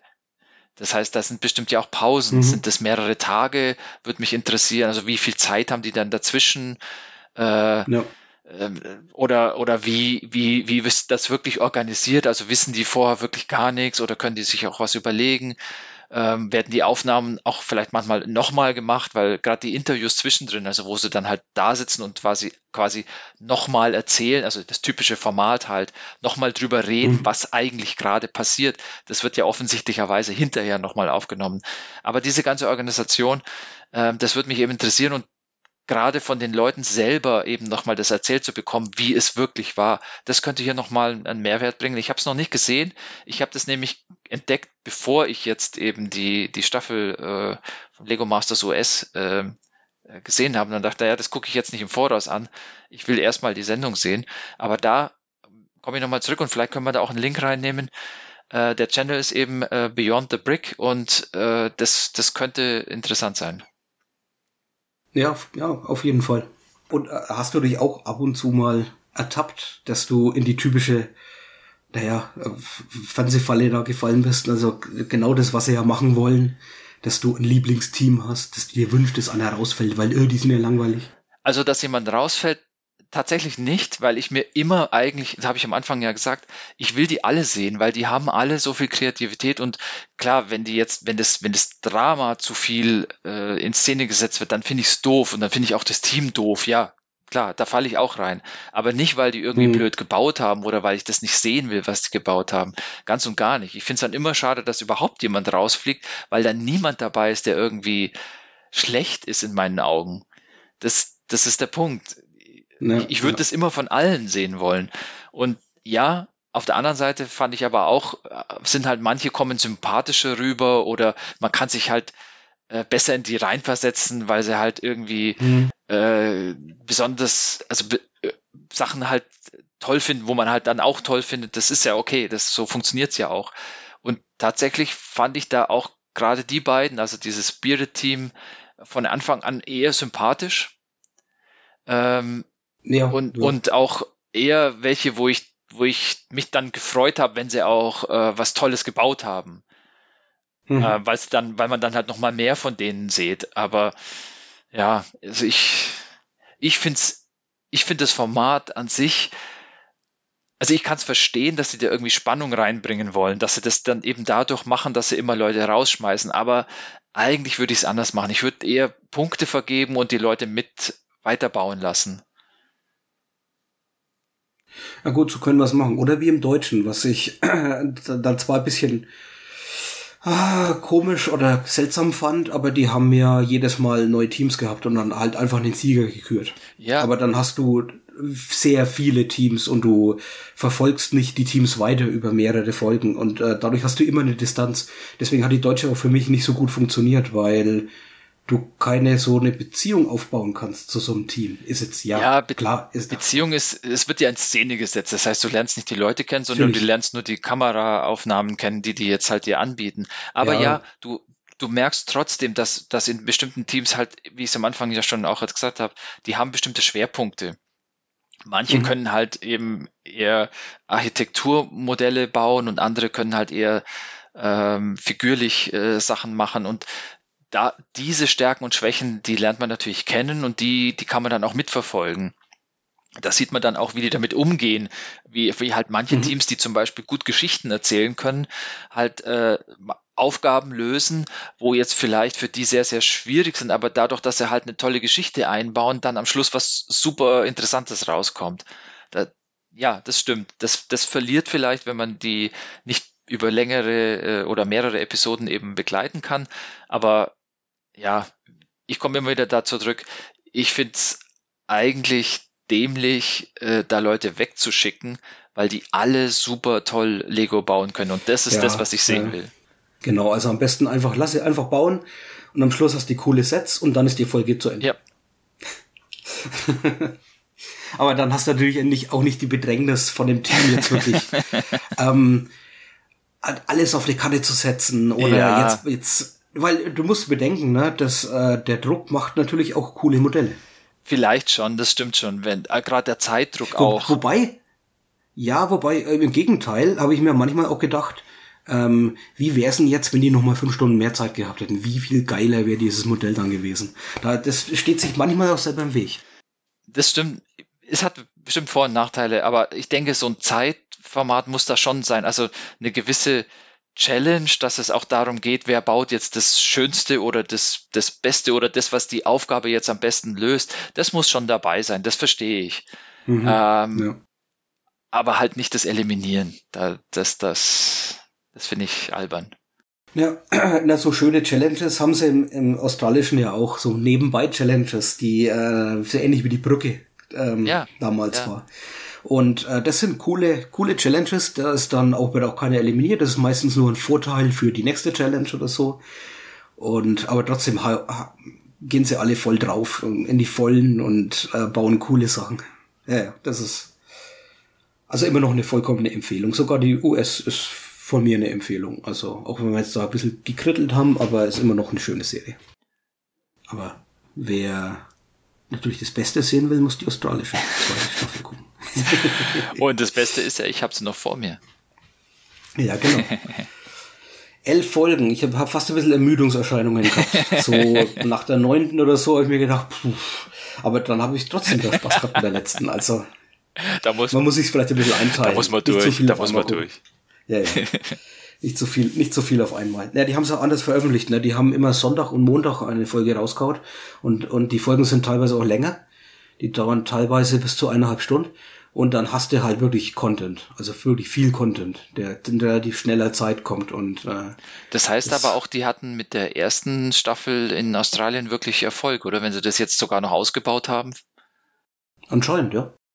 Kann man nur wünschen, dass sie weitermachen und wieder nochmal coolere Ideen Ja. dann einfach für die Bildung. Und vor allem halt, dass sich dann auch die Formate durchsetzen, die jetzt uns auch besser gefallen. Also gerade wenn wir jetzt sagen, US-Fassung gibt es vielleicht keine zweite Staffel, okay, was soll's. Lieber nochmal von den Australien Ja. oder von den Briten nochmal eine. Ja.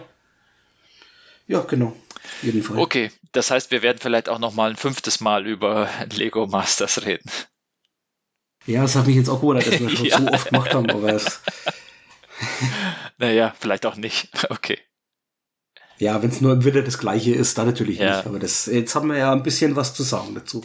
Okay. Kommen wir mal drauf an. Ich meine, wir haben, wir machen ja ab und zu Updates und so, auch jetzt zum Beispiel Red Dwarf. Wir haben zum Beispiel auch Red Dwarf die viele Staffeln zwischendrin ausgelassen oder so. Über die 11. und 12. haben wir, glaube ich, oder zumindest über die 12. zum Beispiel gar nichts gesagt. Wahrscheinlich einfach darum, weil 10, 11 und 12 fast gleich ist. Und äh, es kommt immer, immer darauf an, ob man jetzt zur nächsten Staffel oder zum nächsten Film, der einfach nur das gleiche macht wie vorher, auch wirklich noch irgendwelche Neuigkeiten hat oder so. Oder Sachen, die anders laufen.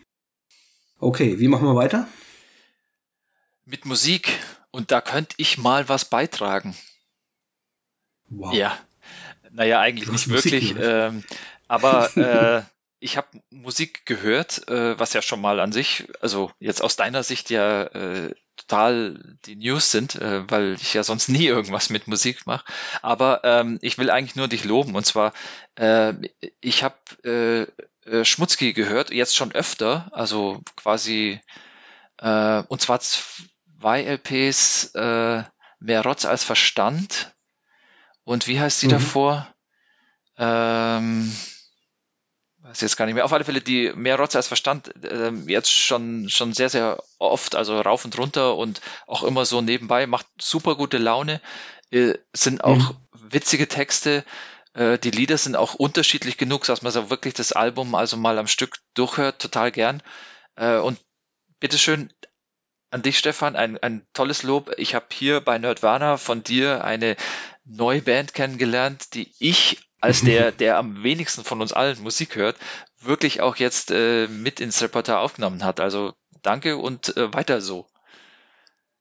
Okay, also äh, spaßiger deutscher Punk geht auf jeden Fall. Dann. Ja, keine Ahnung. Das ist halt auch so ein, so ein, das kommt schon auch auf die Stimmung an. Klar, das kannst du jetzt nicht immer hören, aber wenn du das Mhm. haben willst, dann liefern die ab. Also das, das geht auf alle Fälle. Und, Ja, ja. und viele Lieder, die, die sind ja auch einfach. Das heißt, du brauchst sie vielleicht zwei, dreimal hören und dann kennst du die halt gut genug, dass du an den richtigen Stellen äh, mitgrölen kannst. Das, das gehört ja auch dazu. Ach, machst du das daheim, ja? Ja, wenigstens In Gedanken.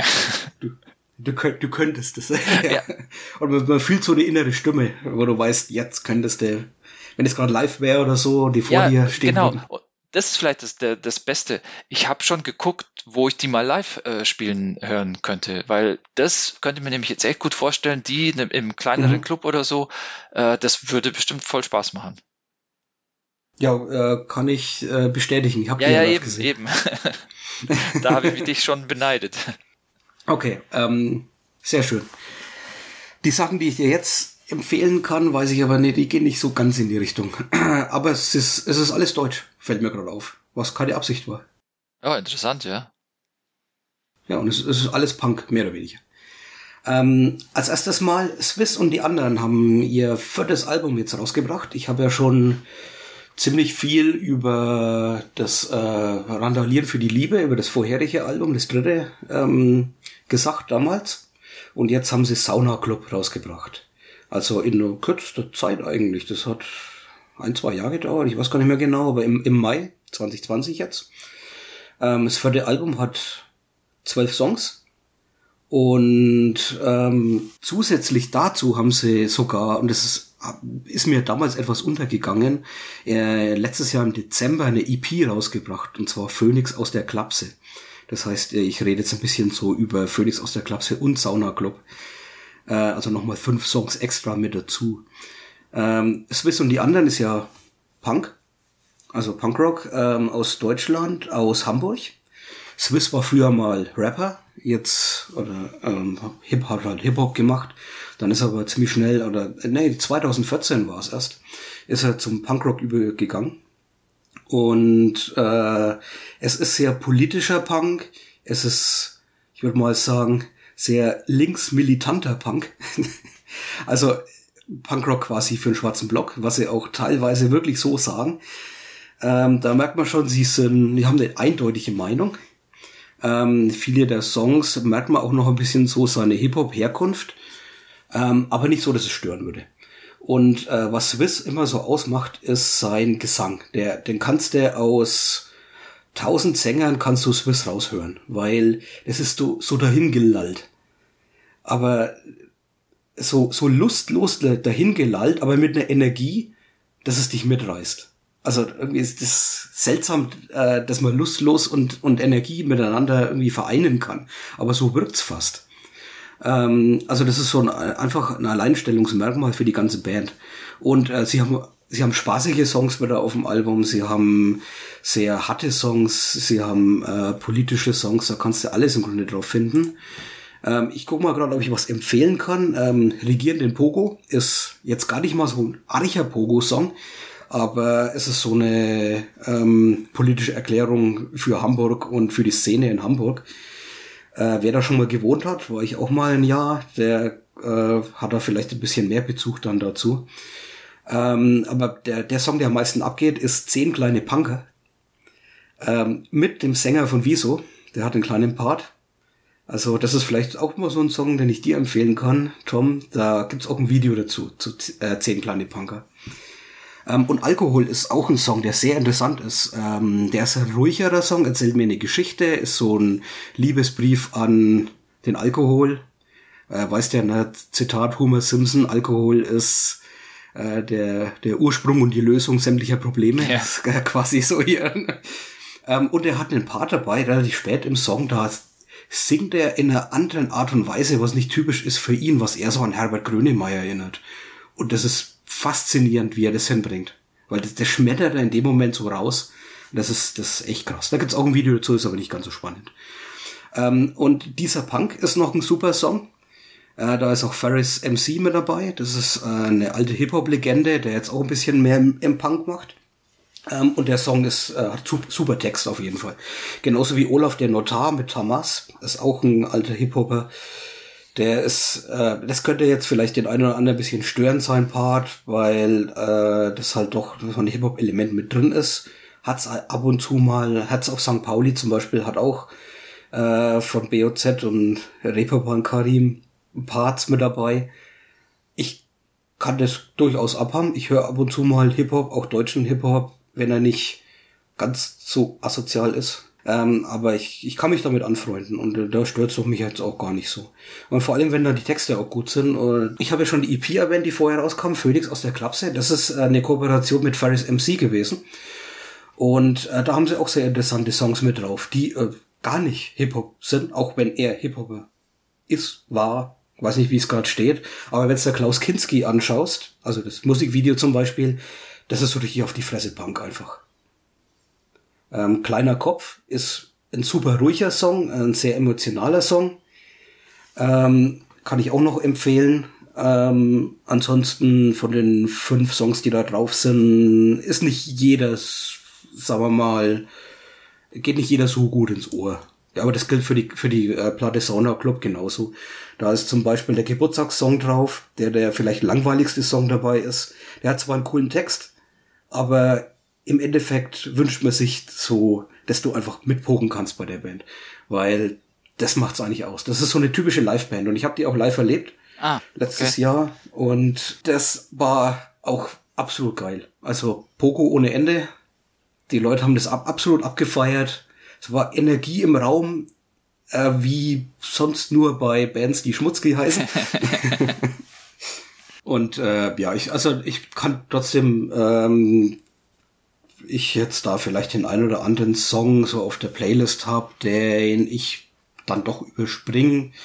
Meistens, weil er mir ein bisschen zu ruhig ist. Aber trotzdem die, die, die ganze Platte empfehlen. Und vielleicht ist es auch interessant, weil du halt so, so unterschiedliche Spielarten dann einfach hast. Ne? Also es ist äh, nicht alles so im, im gleichen Stil. Da ist zum Beispiel, wenn du es mit Schmutzki vergleichst, ist Schmutzki recht gleichbleibend von der Art und Weise. Und die brechen kaum aus ihrem Stil aus.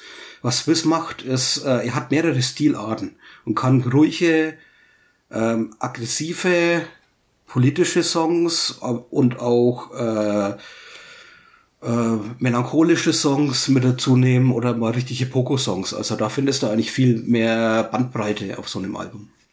Okay, dann habe ich noch was anderes und zwar höre ich das ähm, in letzter Zeit rauf und runter. Und alles, was ich von denen finden kann, ist eigentlich irgendwie auf irgendeine Weise ganz cool, auch wenn es ein bisschen dreckig ist. Äh, Berliner Weiße. Benannt nach dem Getränk. Ähm, den Legenden nach auch ähm, äh, 2000 gegründet nach einer durchzechten Nacht mit Berliner Weiße. Kommt natürlich aus Berlin und ist Oi. Sagt ihr die Musikrichtung Ja, Oi ja, klar. Also für jeden, der das jetzt nix sagt, das ist ähm, im Grunde Punkrock, aber stammt so als Gegenbewegung zu dem, was dann als kommerzieller Punk irgendwann in, in Großbritannien entstanden ist. Und Oi war mehr so die, die, die Straßenpunks. Die haben dann halt die dreckigere Version davon gemacht und äh, mehr so Sauflieder gemacht und sehr hymnische Sachen und äh, ja, so Dropkick Murphys geht schon sehr groß in die Richtung, würde ich mal sagen, was Oi angeht. Äh, so naja, Arbeitersongs auch mal mit, mit reinzunehmen und so. Ähm, und Berliner Weiße ist äh, eine Band, die nimmt sich selber nicht ganz so ernst. Deswegen finde ich sie, glaube ich, auch so sympathisch, auch wenn ein paar Sachen dabei sind, die vielleicht nicht in Ordnung sind. Also, sie haben teilweise sexistische Texte, aber die sind zu sexistisch, als dass sie ernst gemeint sein könnten. Weil sie auch einfach nur in einem Song sind, der wie, wie ein Comedy-Stück äh, von einem von einem Kabarettisten anhört. Also das ist quasi, ich glaube, dass die wirklich ihre eigene Szene vollkommen auf die Schippe nehmen und damit auch immer wieder Probleme kriegen. Äh, sie haben nämlich auch Songs dabei, wo sie halt drüber singen, dass äh, die Szene sie nicht annimmt oder so oder dass immer wieder ähm, die, die Hate-Mails ihren E-Mail zu spammen und so.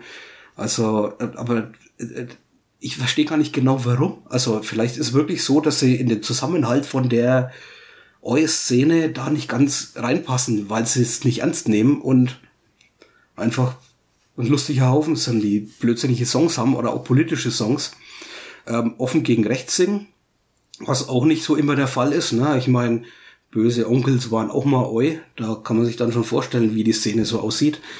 Aber sie ähm, zeigen hier definitiv Flagge.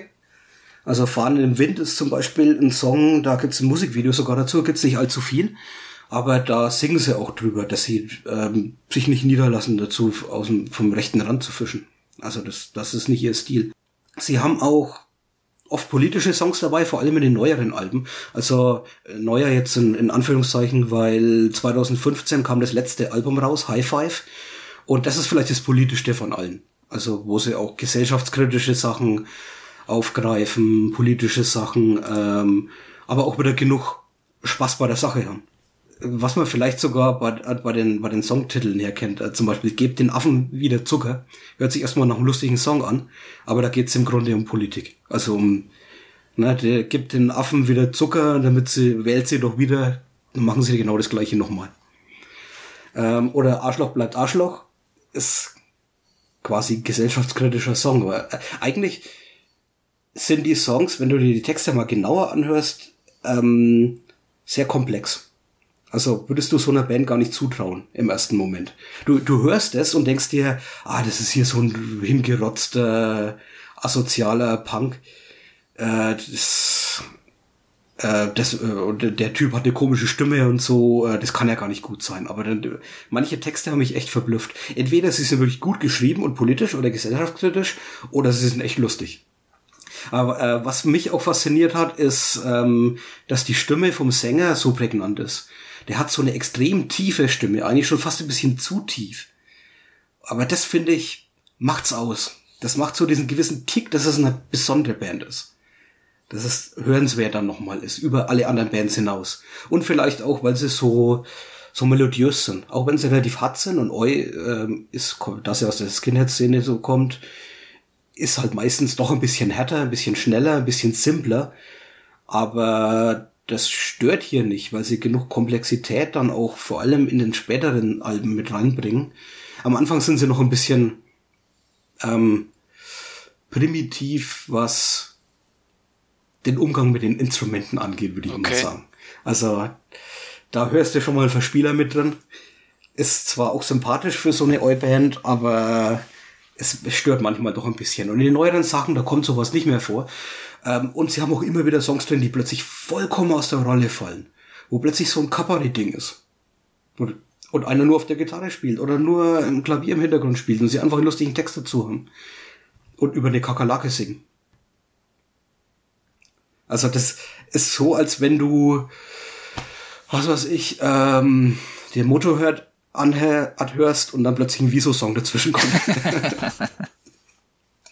aber irgendwie passt da wieder. Weil vorher waren auch Songs dabei, die waren zwar härter, aber haben auch so coole Texte dazwischen gehabt, die einfach irgendwie doof oder lustig waren oder so oder zum, zum Nachdenken angeregt haben. Also irgendwie mag ich die Band.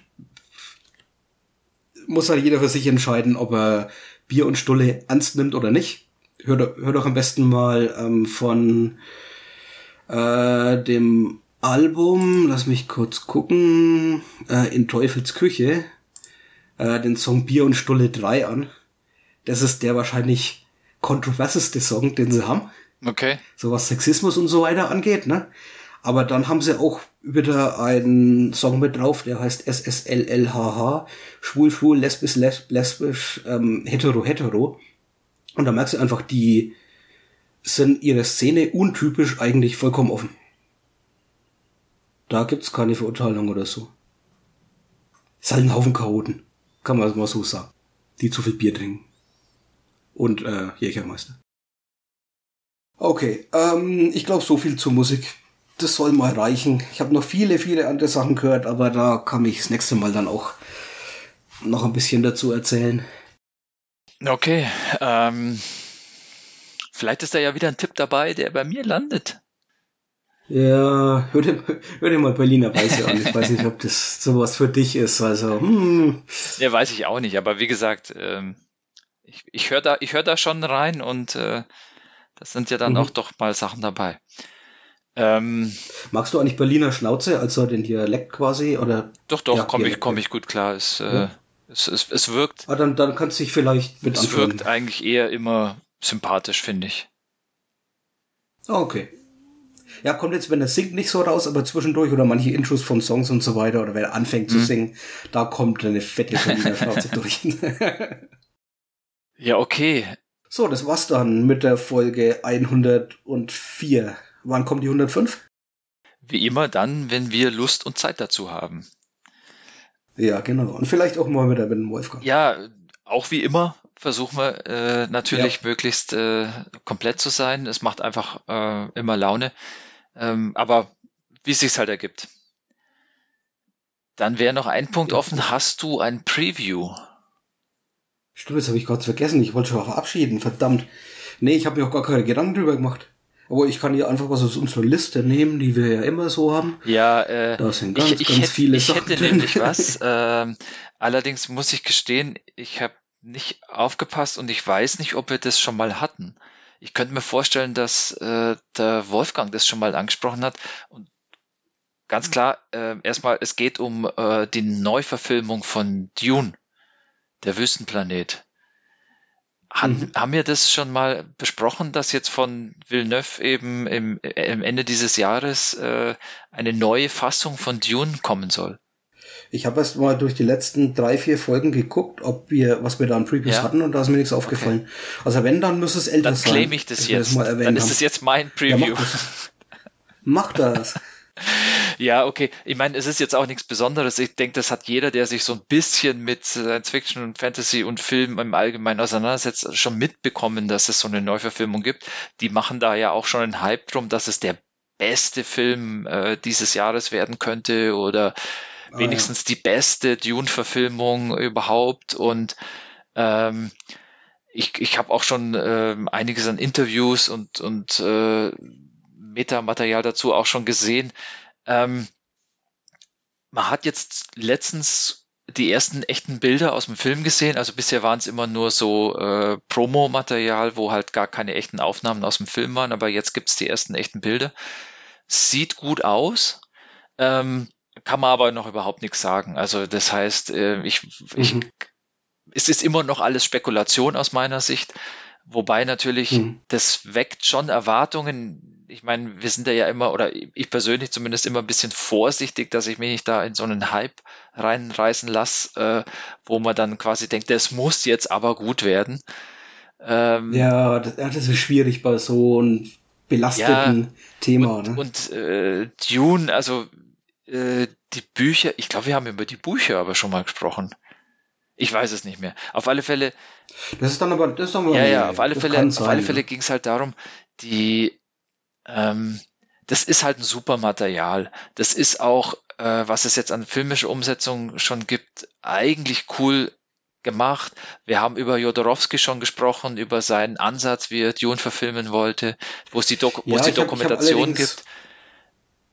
Ja, ich habe ein Bedenken bei der ganzen Ja? Sache, weil ich habe mal eine Fernsehproduktion gesehen, glaub von den Amis oder so, also keine deutsche. Ähm, das waren Mehrteiler. Da haben sie äh, das erste Buch oder mehr ähm, eins zu eins, soweit ich weiß, verfilmt und es war stinklangweilig. Also du kannst, du kannst es auch versauen. Das ist kein Garant für einen Nee, guten nee, Film. natürlich nicht. Aber äh, wenn du schon mal eine gute Geschichte hast, dann kannst vielleicht wenigstens noch einen äh, ähm, interessanten Film drum machen, der auch eine gute Geschichte Mhm. hat. Was die heute abliefern, sind ja. Ja. oft Filme, die eigentlich schon interessant sind, aber dann halt für uns hängt dann irgendwie die Story hinten nach. Und gerade da haben Mhm. sie halt mit dem eine Möglichkeit, was, was Cooles zu machen. Ähm, und jetzt, sagen wir mal so, Villeneuve ist ja jetzt nicht jemand, der, der unbekannt ist oder der jetzt nicht auch schon gute Sachen abgeliefert hat. Das ist ja, also, Was, was hat er alles gemacht? ähm, ich will es mal aufzählen, damit ich hier äh, dir gleich mal den Mund fessig machen kann. Also erstmal vielleicht bei den neueren Sachen, dass es für dich äh, so klar ist.